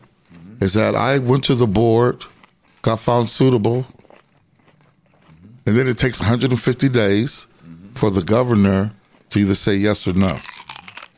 The governor said no. the governor said no I heard this. that was me. No, I mean, The governor said no. He The shut us governor down. took my date. You hear that? He said no. The governor took his date. He got found. suitable. Um, Governor the governor Brown. shot his down. Governor Brown. Really? Governor Brown, Yeah. Jerry Brown, Yeah. Mr. Helper, Yeah. said no to the guy Said who no. had put in so much work, and the boy was like, "Yeah, Because this ex girlfriend who came to my trial got caught lying on the stand about me, was on the phone in my board hearing, and I have supposed to have legal representation there. There was a lawyer there, but I don't know what kind of lawyer he was. Maybe a dog catcher lawyer or something. Mm. right." But he never objected to that. So I got shot down. Worst day of my life. You go to your cell door, you see this white piece of paper, abducted. I, I looked at it. I didn't want to pull it out the door. I knew what it was. Hmm. Guys on the tier saw me. They said, What's wrong? The governor just took my date. Wait, before the governor takes your date, though, you've waited like 120 days, 150 days. 150 days. So, That's, and all that's hell in itself. right, and everyone's So- probably telling you, like, Ralph, come on, You're going bro. home, man. come on. So if when I- anybody's going when I home, it's step you. up to my door, and there's a ducket sticking in there. The governor just took my. You don't know that. Yes, I do. Man, go to the office and they'll give you your mail right now. right, There it was. Blickus Dugard. man. A letter saying that he had taken my day. So then what happened? What is that? Does that letter like one page long? Where we regret to inform you? Pages. Two pages. Do they start out with we reg- we regret to inform you? No, they just said your your petition for release has been denied. Now, what is now? Does that mean a year, two years before you get to come back to board? Well, I didn't know at the time, but the law says I have to be back in front of the board within 13 months. Okay, So I had my little pity party that night. right. The next day, I woke up full of fight and fire. You were like, Said, yeah, All right, this is going to change too. right, You don't get to do it me twice. right. Yeah, there you go. So um, I'm making sure I got all my ducks in order. I'm getting letters from outside, which is really hard to do. Who wants to sit down and write a letter about you after 20 years you're gone out of their life Right. and say, help, please let him go? He has this kind of support. So I start getting all that together. And then um, I get, I, I go to L Top because I'd been denied, and that's the fast way to get into L Top. And uh, this lady that knew me, that worked over on West Yard, was over at East Yard one day, and she says, "Oh, they called me over," and I'm like, "What are they calling me for?" She said, "I don't know who you know, but this man has called my office like 17 phone calls for you, Mr. Moore. They need, they want to do your transitional living letter for the board." I said, "Oh, okay, cool." She so she says, wait a minute. You went to the board. You got found suitable. What happened? And I told her, she said, look, go to the library this afternoon and look up this code in the penal code. What they did to you was wrong. She should have never been on the phone. The only people that can be in your board here are the victim's family. She got caught lying on the witness stand, and they still let her come to the on the board day on the phone telling the same lie. Right. And because the psych, okay, before you go to a board hearing, you have to have a psychological exam. Now, I know I did great work in prison, but I'm nobody's fool. Dr. Heal Thyself? No. Right. Mm-hmm. So I made appointments to go talk to the psych on C Yard, which is a mental health yard, just to see if I'm doing what's right. Right. Do you think this is the proper way to deal with this? And I met this uh, psych, and we met four times, and that's you only get four times with her, and that's it because I'm not a part of the mental health population Mm-hmm. and uh, she told me everything I had done was correct and you're going to make it. Well, um, And when I told her that I got denied, she could not believe it. So put put a point right there, Steve. So what we've talked about before, where it's healthy to have a certain skepticism to your own self assessment, not totally. Not I don't have anything, but to realize that you might get high on your own supply, Mm-hmm. so it's good to check in. That's right. Right? Absolutely. All right. Absolutely. That shows ra- that's showing rational thinking. Okay. Yeah. So, when the psych came originally, you have to have a psych eval because that goes before the board with your record. Mm-hmm. Your record is every time you go to group and you successfully complete it, they have to put a chrono in your file. Mm. So that's showing what you've done through your per- prison experience, and they'll question you about it. Mm-hmm. You know, what did you learn here? What did you get out of this? So the fact that I did every group they had and then facilitated every group they had, I had the answers for them, you know. I didn't have to look at any paperwork or anything. Right. I'm just going to sit here and have a conversation like we're doing now. Right. It was I- part of your DNA. I'm going to tell you who I am. Right. And how I've changed. Right. So when I have the psych eval, we we talk, and she has a good idea. And then I said, "But wait a minute!" Before she ended, I said, "There's a there's a problem because this person, well, she was angry with me because I kicked her out, and she came to to court and lied on me." She said, "Well, why?" I said, "Because she was angry." Well, you're here for a violent case. Were you ever violent with her? I said, maybe in my words, yelled at her, you know. You never hit her? No. Is there any police report about you hitting her? No, ma'am. Did you ever get convicted of anything with her? No, ma'am. She said, well, I don't want to talk about it because she has nothing to do with this case. She wasn't even in Los Angeles when the murder took place. Okay, you the psych. Yeah, I got to go with what you say. That's the first thing Governor Brown went to, is that the psych never did fully investigate this issue with my ex girlfriend. I see. So he said, I want another evaluation in this to be explored. A- 13 months later, she hasn't come to see me. The site didn't. So I go to board. And they said, Well, the board's not going to see you today. Like, what the hell now? And I told him about the situation. He says, But there's one good thing that person will never be in another board here, and you go to. I said, Okay. So a month and a half later, I go back to board, and I have one of the worst board chairmans that I could get, an ex captain from CDC. Man. And I'm answering his questions, and then he's so frazzled. He's trying to bait me, which they do a lot of. Right. and I won't take the bait. And he starts yelling at me, and that that hurt me emotionally more than it did anger me. Right. And I sat there and listened to this guy, and I'm thinking to myself, this man is yelling at me like I'm some kind of animal, and I haven't done anything to him. And then I guess it hits him, and he starts to apologize that I can't do that anymore.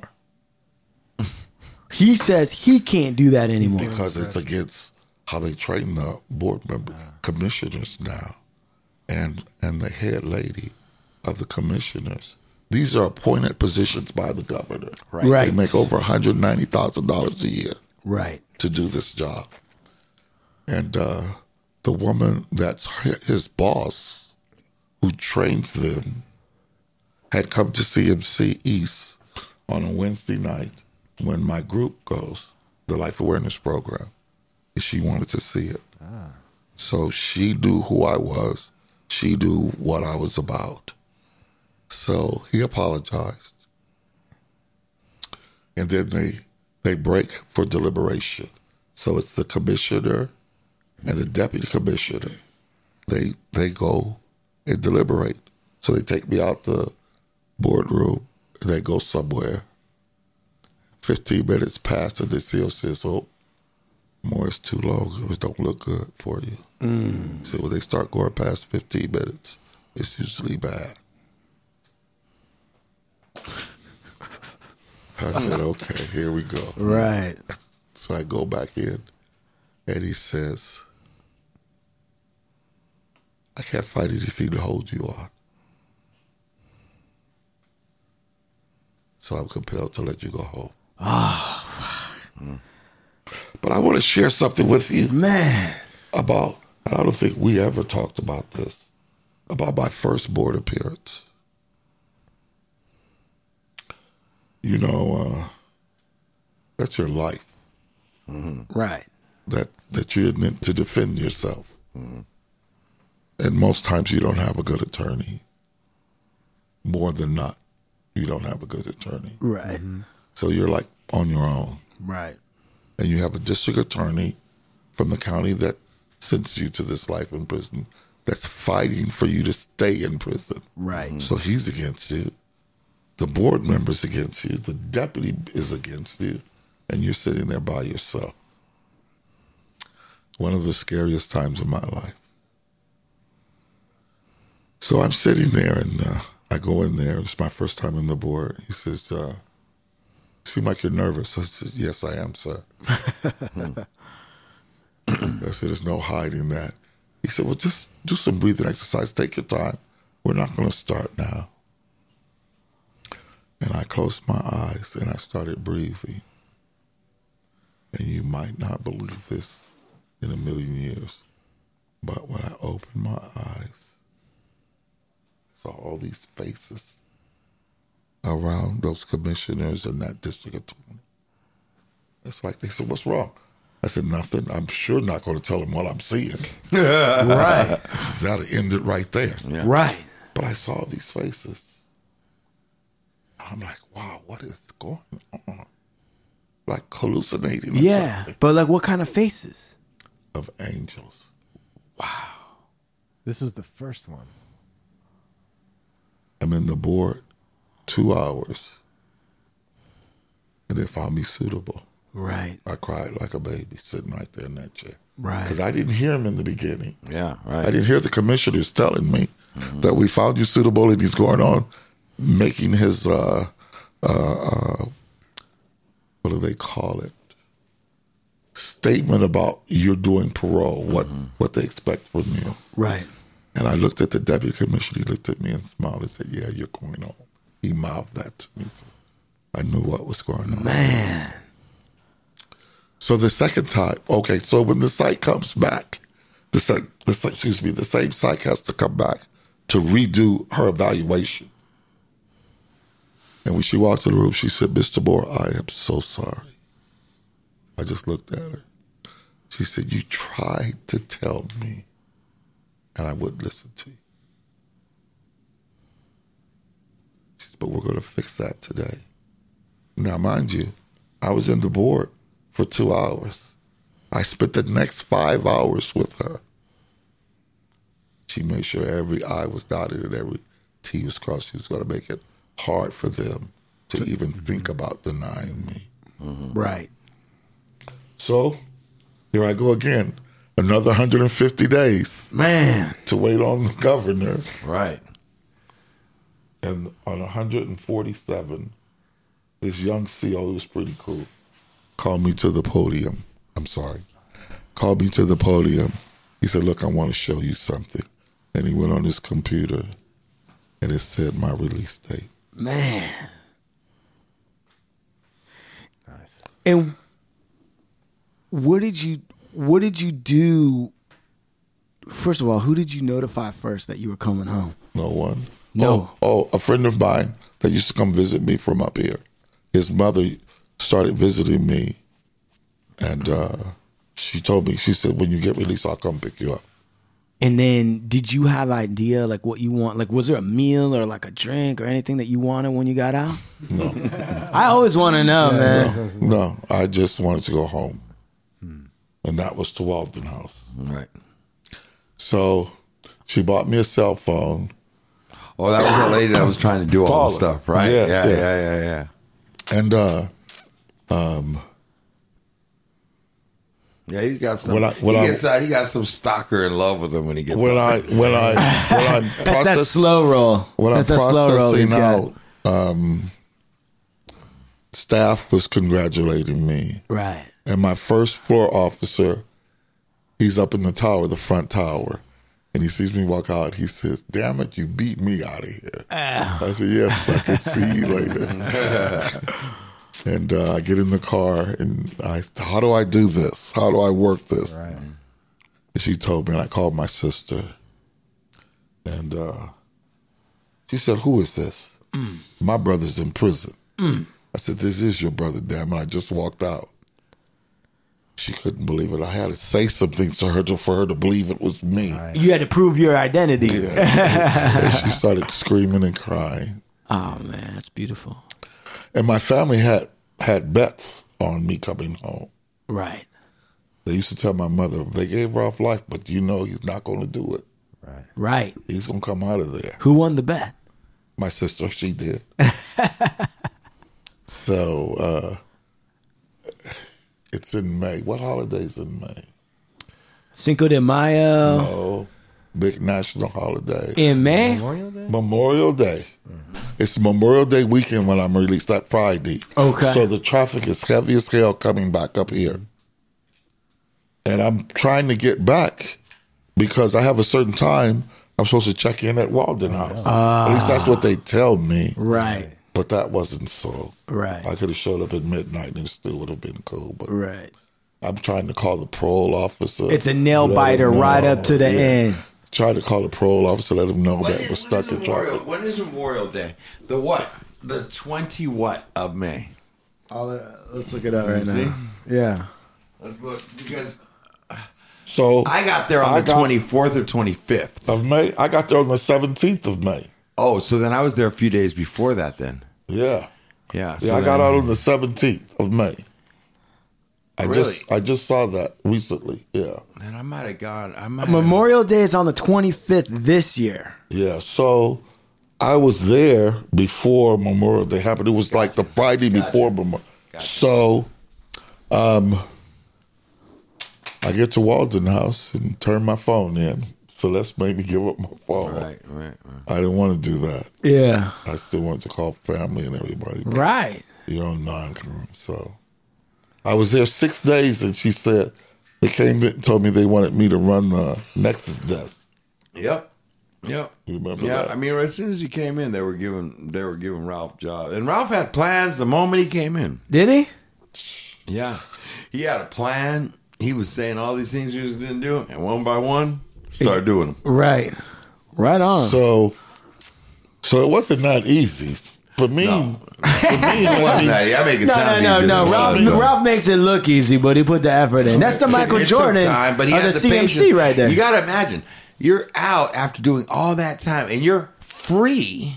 right. But you're not completely. You don't. You you, Parole. you now have to. You're on parole, but on the same time, you have to live by the conditions of this transitional of living. Walden House. Right. Yeah. You ain't just able to just walk outside. Right. They take your phone and and you'll see a lot of guys just walk up out of there on parole because they're unwilling to now To abide follow by any- those rules. I've been following fucking rules for 25 years now. But there's a couple guys in there that were able to be like, "You know what? Yeah, I'm free, but this is part of the process. This is just 90 days I have Well, to go we, through." we had the best group. There hasn't been a group like No. us. Still. We got some partners that we came through there together. Yeah. that were tight. We all were on the core. core. We ran core. We, ran, the house. Yeah, we ran the house. Yeah. So wait a second. So when you come, do you when do you see Luck? Like, what's Lucky doing? What's he doing when you come out? Who's lucky? Steve Luciano, Lucky Oh. Luciano. See, that's my boy. Yeah. I already know I'm by Steve. Right. Okay. All right. He was Steve then. Um, I'll never forget the day we sat down and started talking about the play. what play?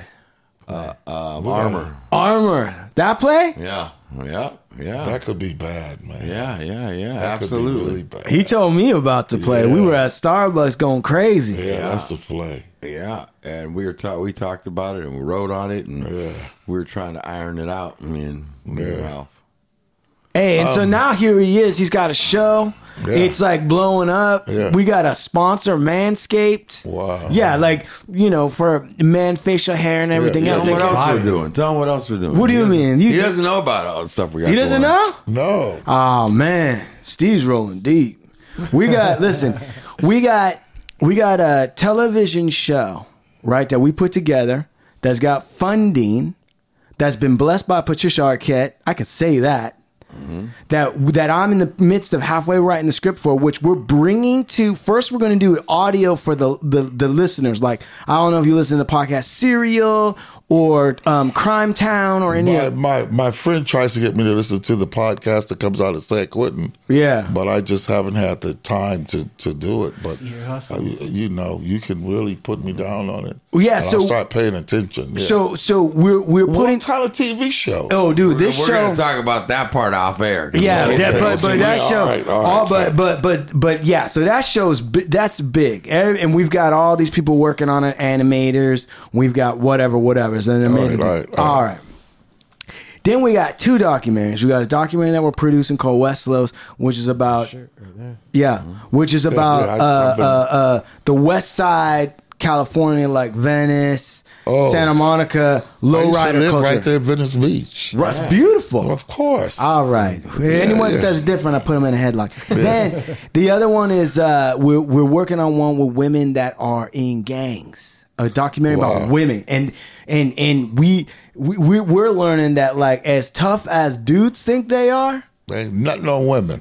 I just saw a thing on, on, on TV. yeah, No, it wasn't TV. It was on my YouTube about women in prison that blew me away. right. I mean, it had to be tough to blow me away about prison How so? How so? because they are bad, mean as hell. They don't play. Hey, they do not play. Oh, you, you got to believe that uh, somebody who has the capacity to carry a human life in their inside of them is going to be capable of some stuff that is beyond. my wife when my son was born. We had gone through the Lamaze course. Right. This is in Germany.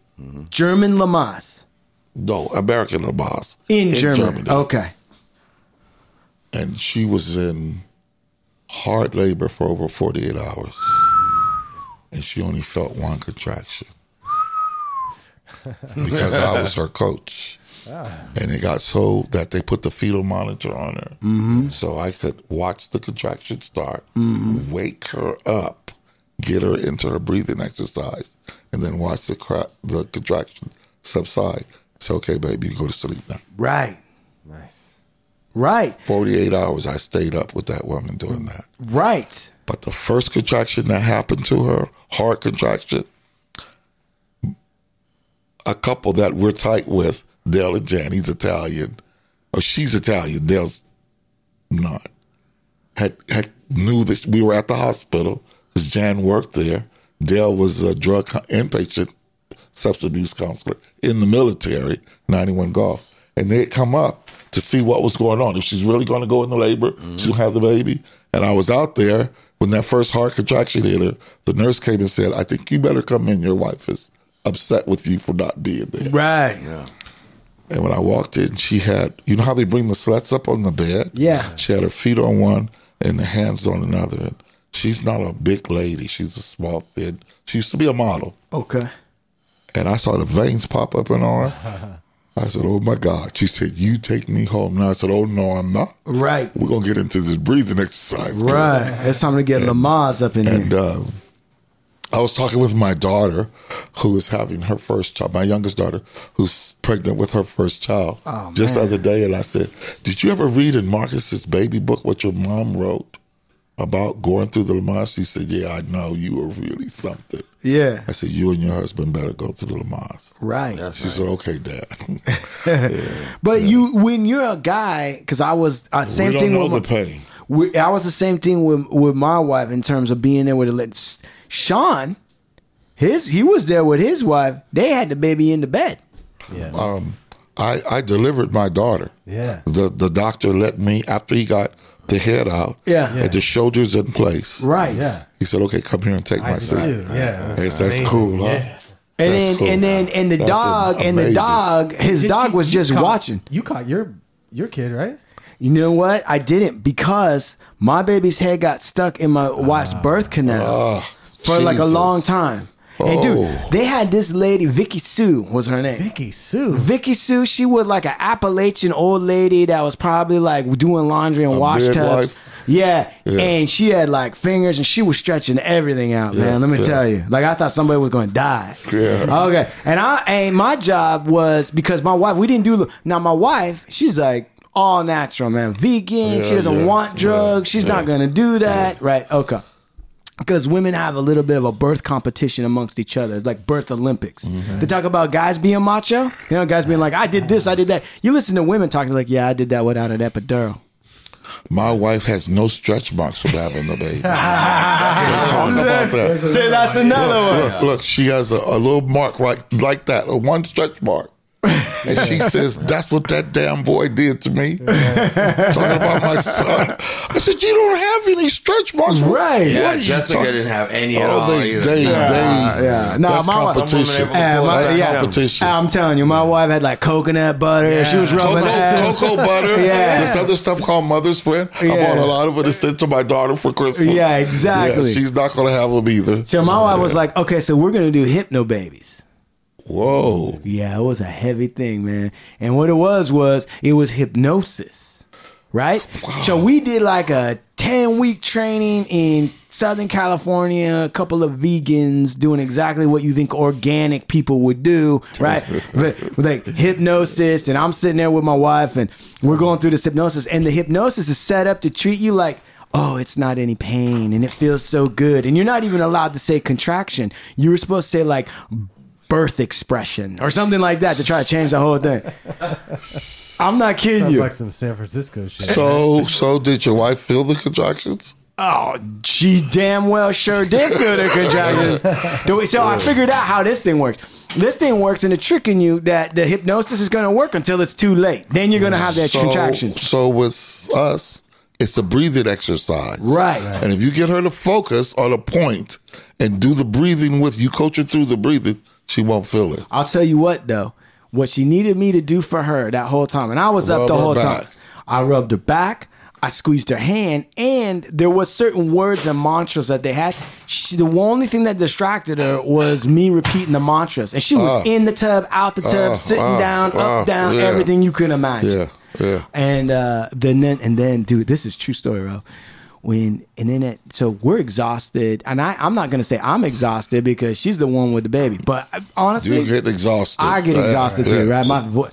And we're laying there, and she's so tired, and I'm so tired. The baby still's not here. It's in the middle of the night, and she's laying there, and we're actually starting to sleep together in between contractions. Yeah, that's what I'm saying. Yeah. Right? We were resting in between Yeah, contractions. Yeah, yeah. And then she turned to me and she's like, I'm tired. She's like, ah, and she said something to me. I didn't know what she said. I didn't understand it. And I said, yeah. Because I was tired. I go, yeah. Then she looked at me. She's like, that's what you got? It's just, yeah. And I realized she wanted me to pump her up. Yeah, It was time yeah. for me to be the cheering section. So I said to her, like, listen, our baby, that little girl, she's dependent on you. You can't be tired right now. That baby's not gonna make it into this world unless you're willing to continue to work and push. That's and right, she that's did, right. and Yeah. she did, and the baby came in. Yeah, And that's it was beautiful. the most yeah. beautiful thing that ever happened in our life. Amen. Well, so we go back to this or what? I think we might be at. I, uh, what do you think? We're at the. I think we're at the adios amigos. Yeah, damn near. We uh, covered everything. Uh, how long has it been, Sean? Take a look at the calendar. Well, you haven't heard about. I, I, I have some things I want to say. Do it. Let's do You it. All haven't right. heard about coming out of prison Yeah. after 24 years. Uh, Yes.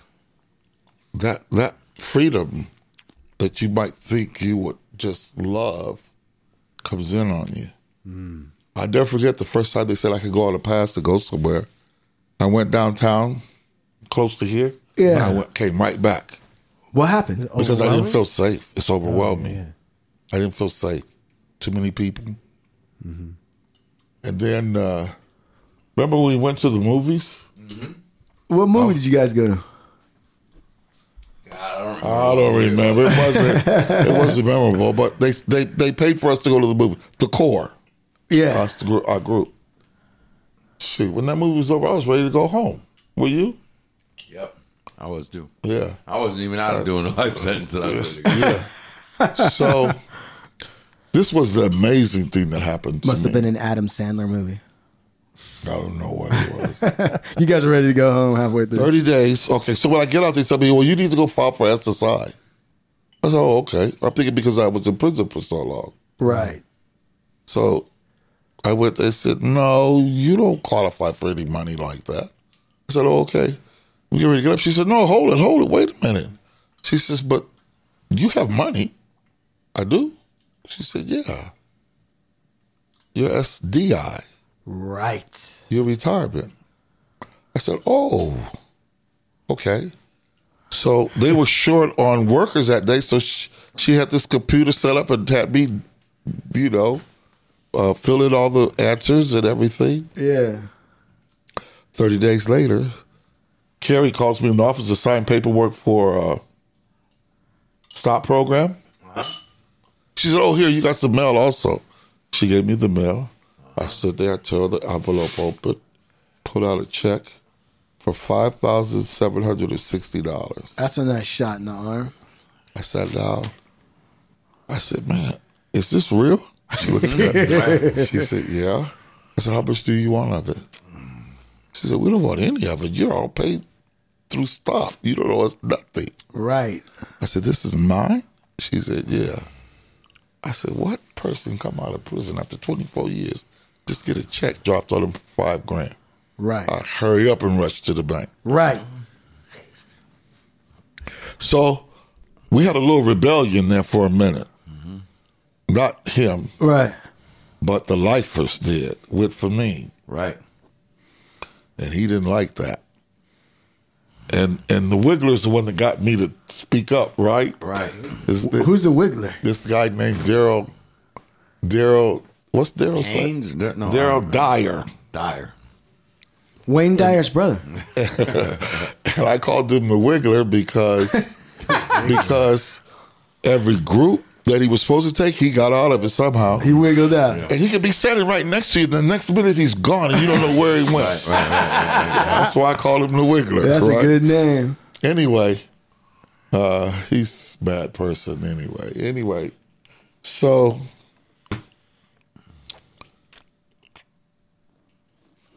because of me being the leader, it seemed like of this rebellion of the Mm-hmm. lifers, because we're saying we're not in a drug program, we're in a transitional program, and you have us going through these drug things that we did all in while we were incarcerated. We We got don't guys need that I this. didn't use drugs in 20, 25 years. Right. Their, their problem wasn't drugs anymore. You know? 31 Waste of years time. since 31 years since I smoked any weed, Right. you know? Yeah.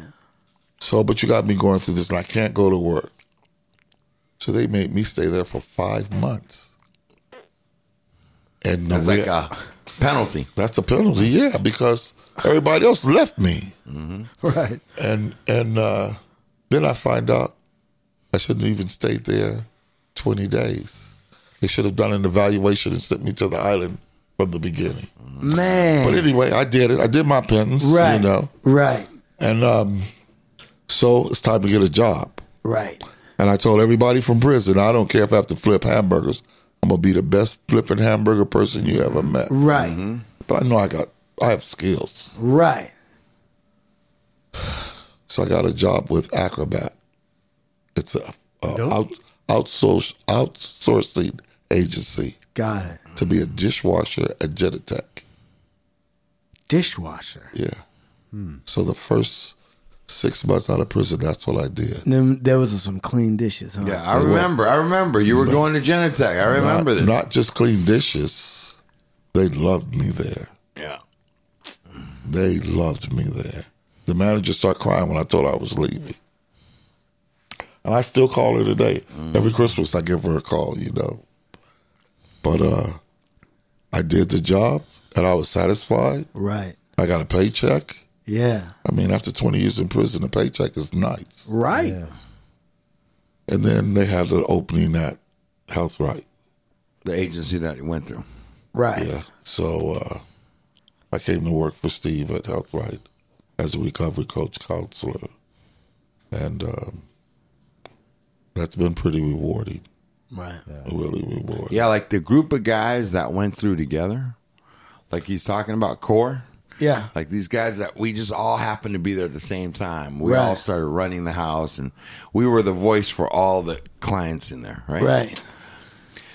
There's like five of us on the board. Yeah. Four of the five of us all got hired on to work for the agency. So he comes on as a counselor.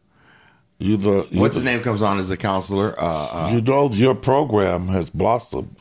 You know what it is. Ricky went on as a chef. Ricky's hired. He's going to start working next week at two fourteen. Yeah. At my so place. and then you went on, and then what's his name went on as uh, that works. Matt. With, Matt went on, Well, and then he's I went on the on as island. coordinator. He's on the island. That would have been your job. He runs the opiate program there. Yeah. Yeah, that would have. If you'd have stayed, that would have been your your baby. Yeah. They remodeled the the apartments. You would not believe them. Yeah. And that they got a good program going. That's top dollar now. So like the SLE that I was at, no more. No more SLE. All right. All the opiate program. it's the money. Yeah. They pay the most for that. But, he- But there's a lot of the opiate problems out there right now. Of course it is. The Oxycontin and all that. Oxycontin, fentanyl. Right. It's killing fentanyl. people. Kill Prince. We've had Am a I? death on the island. And who? You know that apartment behind mine Oh, Yeah. different thing. where the staff used to go? Yeah. Well, that's fentanyl. now He was taking Clients. fentanyl, but that didn't kill him. Okay. and and there was a death in there. Probably Dead not. three days, eight fifteen a death, and two deaths. Oh, two deaths at eight ninety. Two deaths, all on fo- fentanyl. Yeah, Jesus. and and then a staff death. A staff death. Staff death. Paul. Paul, Mexican Paul. Yes, What happened to him? they think he fell out a window Oh, he, I heard about that's crazy. At eight ninety, at eight ninety. Fell out a window. they said they don't know if he nodded out or what was up, right? Yeah, he was probably sitting in you know in the back by Famine's office where that bathroom is. Yeah. and then that next office, not where uh, the lady from Stop used to come, but there's another office behind there. He used to sit back there and smoke a cigarette, and they don't know if he had been out late, sitting there smoking a cigarette. The sun is out, nodded off, or fell off that ledge, That's a far drop. or somebody pushed him. Right. he was dead when he hit the ground. Wow. Yeah, Yeah, that's that was sad. yeah. very sad. But yeah, fentanyl is is alive and well here in this city, and it's killing people, Right. Yeah. killing people badly. Right. Yeah, I walked through that. Uh, I walked through the uh, tenderloin a couple times, Uh-huh. and there was dudes that come up to me, and they had them in, in envelopes of fentanyl, white powder in these black envelopes. Man. They call it fent, fent, oh, fent. They're just selling that shit like it's nothing. And they're using it like it's not there. Yeah, Yeah, right. One time you hooked.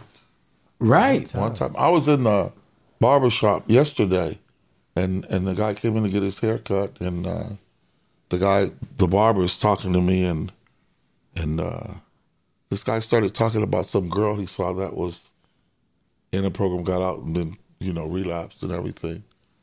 And he said, same thing happened to me. He said, just took one hit of some crack with fentanyl in it. He said I was out of control. Man. Hey, so so uh so now just to get pulled up to date, you are now gonna you're gonna be working doing some work. Well, I'm, I'm getting ready. I, I just sent my resume, cover letter, and application to Uncommon Law. Oh, yeah. They're starting a pilot program, and I would manage that pilot program to train attorneys, law students, to work with families, and then go into the prison and train inmates to go to the board. Okay. Something I was doing in prison Mm-hmm. and out of prison. There's a young man that um, I told you about at the beginning. Listen to this, that, you guys. Listen that, to this. that Give him a little he had background on a, this. he had a, he had a uh, get his GED for me to kick it with, so he could kick with me. Well, this young man, his story is really hard. He uh, his mother was a crack addict, a prostitute. His father's a drunk, an alcoholic. So he grew up with his grandmother. And I guess around 13, his grandmother died. He couldn't stay at his father's house. His mom was gone. So he stayed with the cousin. They were older, So he followed in behind them. He's a gang member. That's how he catched the murder. Excuse me, I don't like using that word. That's how he committed the murder. So because that language alleviates the responsibility. You catch versus commit. correct. Got it. So he comes to prison. We beat. He denounces the gang. He starts sharing his story everywhere he could to every classroom he could go in, every shop he could go in. 14 years old, he committed this crime and he killed a paraplegic. Right. Okay. and he's talking about his life. And uh, he started to do good. So he wrote the gang diversion part of the curriculum of the life awareness program that I started and was one of the facilitators. I had about 16 guys that I trained to be facilitators, and I only used 12 of the top 12 is who helped do the program with me. we had 18 sui- no we had 22 suicides in 18 months at camp snoopy Wow. that's unheard of That's crazy. and they were on the warden, uh, Cheryl Gonzalez, because something's wrong. Right. This is the easiest place to do time. And you come up with 22 suicides, not on one yard, but on all four yards and in that set. So what's going on at that prison? Right. Mm-hmm. That's an aberration. Well, I used to sit on the board with uh, the medical staff, uh, the MAC reps. Each each tier in that prison had a MAC rep representative would meet with staff. So I would meet. Okay, the the medical department went into receivership because they weren't doing their job correctly. So the three judge panel took over the medical department, Right. And they hired an overseer named Scott, Mr. Scott, and I became pretty close friends. I'm not, you know, I'm, I'm gonna be upfront. I'm gonna tell you the truth, whether you want to hear it or not. And uh, so he liked that about me. Right. And then they had a, a, um an associate warden, the head of psychiatry, the head surgeon, the head, head nurse, and the head dentist. All of them would be at this table. It, it'd be the staff on that side, the inmates on this side. Sometimes we'd go, we'd meet once a month. And sometimes we go in there, they're talking about tennis shoes and, and they're talking about TV shows. And I look at these cats and it's like, I don't know where to get you guys from, but that's not what we're here for Right. This Mm-hmm. ain't social hour. this is well they were trying to get the staff to do something for them uh, more tv shows or a certain kind of tennis shoe and all that Right. and i'm like man forget that we got people dying at this prison and we're not at war with anybody come on so um, i'd gone to several meetings with the staff the administration and the wardens and the uh, chief deputy and they and they had the, all the back reps in there, and they're trying to come up with some kind of solutions to this this crisis that's been going through at the prison. And so for two months, it just kept happening. So uh, some of the inmates got together at this. They were Gold Coast. They they uh, produced a video that oh they were pumping it up about it. The staff was Sacramento was but it wasn't worth anything. Nobody's gonna watch that video and then not commit suicide. Right. If they're committed to doing that, Right. Of course. Mm-hmm. you need intervention that's real. Right. So, um,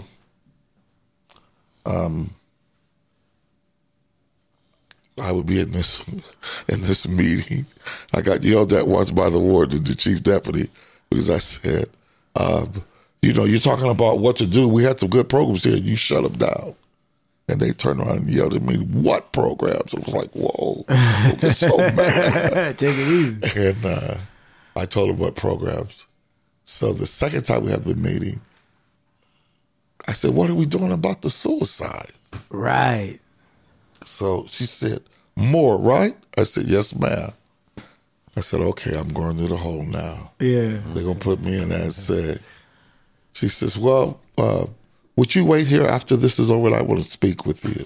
Oh, yeah, I'm for sure going to the hole now. I know Right. It's going my ass straight to the hole. You know? But she said, "You told you said something about a program, and uh, I'd like to. Do you have the curriculum?" I said, "Yes." Could you give it to one of her assistants, and he'll make sure I get it. And I'll get it back to you. I said, "Okay." So uh, I know she read it because she made some uh, remarks about the grammar being incorrect. Mm-hmm. Right. She edited it. Yeah, so I knew everybody gotta she- put their stamp I said on She it. read it at least. I could, th- but she said, "This is not what I'm looking for." This is not what I'm looking for. So I said, "Okay, you know, I tried." Right. That's all I could do. and then about a month later, she saw me in the line going to medical. And I looked and I said, oh, she wants me. So I get up and go over there. Everybody was surprised because they said, she's asking for somebody. What do you guys she knows? And I got up and walked over there. She said, you get your paperwork back? I said, yes, ma'am. She said, that's cool, but it's not what I want. I said, what is it you want? She said, I want something that touches every person's life that's incarcerated to help them. I said, Oh, I can do something like that. She said, You can? I said, Yeah. She says, Well, do it. And in the process of me putting this together, she gets a promotion and goes to Sacramento. Or oh yes. And she's in charge of all the men's program except the shoes. You know what the shoe is? Yeah. Yeah. Okay. So I'm like, oh, that did that.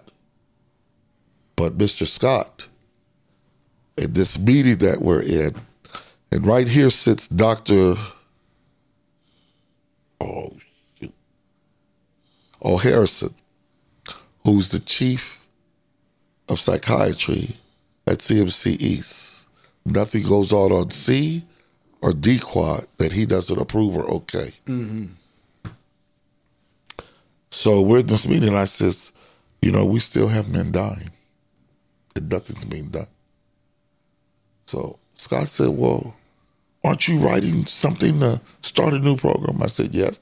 I finished it. I gave it to uh, to the uh, uh, the ward's assistant. I haven't heard anything, and she's gone. Mm-hmm.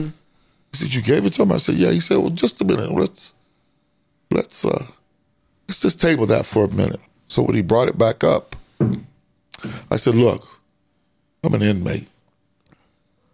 I said, But I'd like to ask you, Dr. Harris. I said,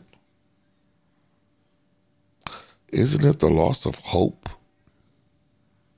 Oh, before I did that, Mr. Scott said, We've looked at all the files of all the guys that have committed suicide, and there's no line that runs through all of them. Right. And I turned to the doctor. I said, Isn't it? And I'm not trying to tell you how to do your job, sir. I'm just an inmate here. But isn't it the loss of hope of when a man gives up that he's willing to take his own life? He looked at me. He said, You're correct. So Scott said, Let's stop for a minute. And he went and got the guy that was supposed to oversee this program getting started, right? So he comes in. And he looks at me, it's like, oh, here's this ninja again. I know that's what was in his head. and Mr. Scott says, Well, what about the the program Mr. Morris turned into you? He said, Well, I read it and it's no different than all the other programs we have. He says, the same people go to all these things. I see the list from AA and NA and the same names all the time. I looked at him. And the other staff looked at him like, What are you talking about? Do you know that people that go to NA and AA in prison have to do it all the time? If not, they lose their sobriety. Right. And then the board is really going to shoot them down Right. because you started NA and you didn't continue with it. No follow through in your life. Right. He was unaware of that. What? Yeah. Wow. And he's up in the administration. Right. What a dummy. so about oh, so the Mr. Scott says, uh, Mr. Harrison, d- Dr. Harrison, d have you seen the program more has pre- uh, prepared? He said, No, I haven't seen it yet. I said, I'll get it to you tomorrow morning, sir. And I'll have one on your desk, Mr. Scott, before you come into work. So they didn't know that as soon as she said for me that I could write that program, the first person I went and talked to was Dr. Harrison on his yard. Because I don't want to step on your toes. You run the mental health department and you probably do a wonderful job, sir. And I don't want to mess with it. But this is for the people that are, aren't on the mental health yards. And we talked about it for about two hours. And he shared his opinions and I shared mine.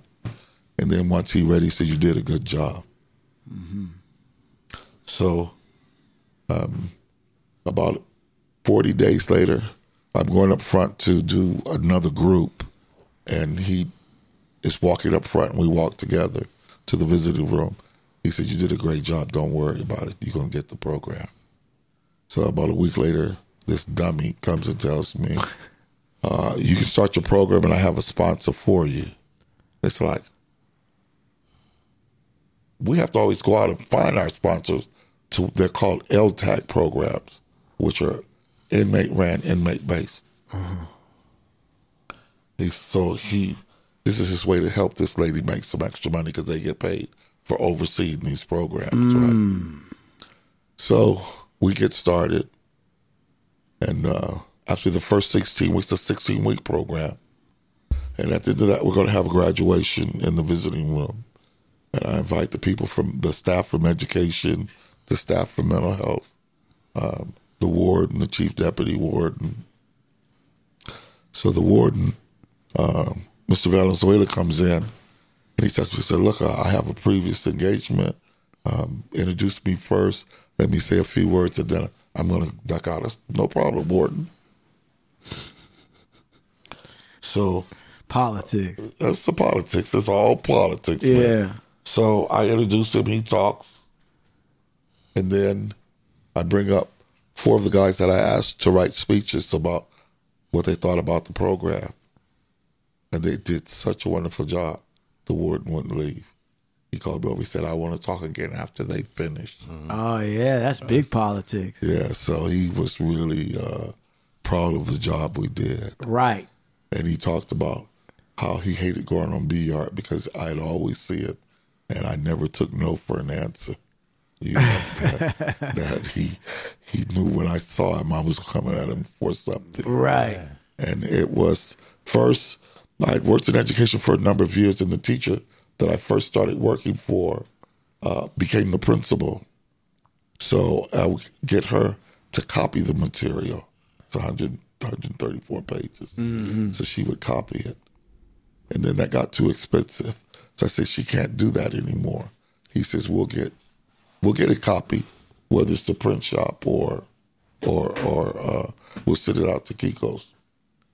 So they, they printed the book up for me Yeah. and they've had about they do about 200 each time they've had eight runs of that book so far Beautiful. Beautiful. That's how he got the name Relentless Ralph. I'm telling you, man. no my name is resourceful right Resourceful Ralph. Ralph, man.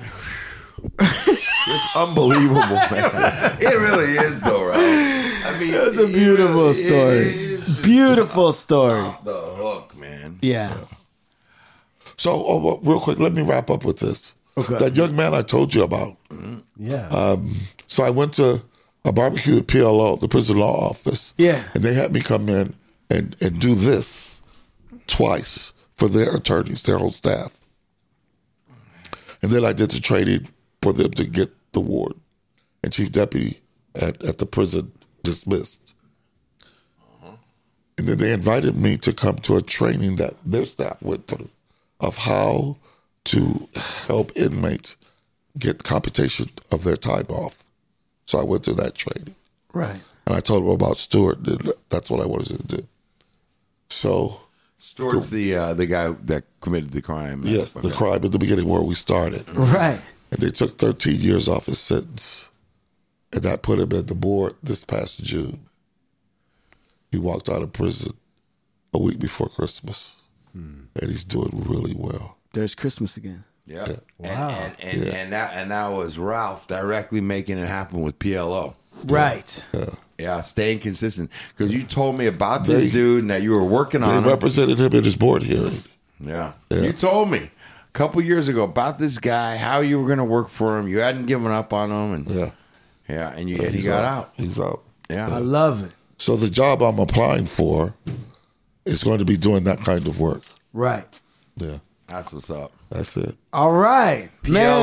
PLO. Big shout out to them. Uncommon Law, Uncommon Law. right? One of the founders, uh, one, one of the guys was a, uh, is a founding fellow for the Obama Foundation. I just looked that up. I, I'm didn't really going know. to. If you got, I'm if, going if you to got a situation, see a movie about Circle. It's a guy that was in Katrina that moved to Oakland, got a job with the Oakland School District, working with at risk kids. It's a film about him Yeah. and, and Keith Watley. And uh, I'm going to view that on Monday evening. And then the next, that following Tuesday, we're going to sit down and have a, a panel discussion about this. I love Let me it. ask you something. Um, so, Ralph, a- eventually, as this show gets aired, we're, we've got a lot of listeners that uh, are kind of uh, involved, one foot in this world, one foot out, family members that are incarcerated, right? Right. And I'm sure that people are going to be inquisitive, man. They're going to be like, hey, you know what? I think this and that. How can I get a hold of Ralph? Or how can I get a hold of these people? So You got my email address, you got my phone number. Okay, so we're gonna we're, we're gonna have to eh, we're gonna have to include that and get that out there in PLO, and and we're gonna have to give some resources when we put up your show. Okay. that they can reach out to. Okay, Okay. Right. no so they could problem. follow up on. And uh, Wild at Heart, Seed of the Soul, right? Two yeah. books. yes. Don't play around. look into those. it's your life. Don't play around. That's right. All right. I love Ralph, talk. this was great, man. Just thank well, you. I for, thank you for having me. Thank for- you. thank you for teaching us all something and sharing your journey and.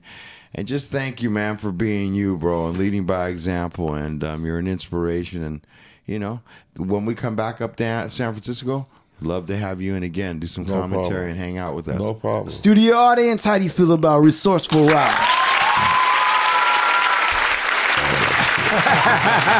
Hey, love you, Ralph. Yeah. Yep. Keep your clothes on, Ralph. All right. All right. Listen. Thank you. Thank you again, Ralph. Yeah. To my co-host, pleasure. sound engineer. you guys did I a great appreciate job. it, gentlemen. Thank you. Thank you so much. I want to say, from the Hard Luck Show, the greatest show on earth, San Francisco, California. Good night, adios, and we're signing off. Adios.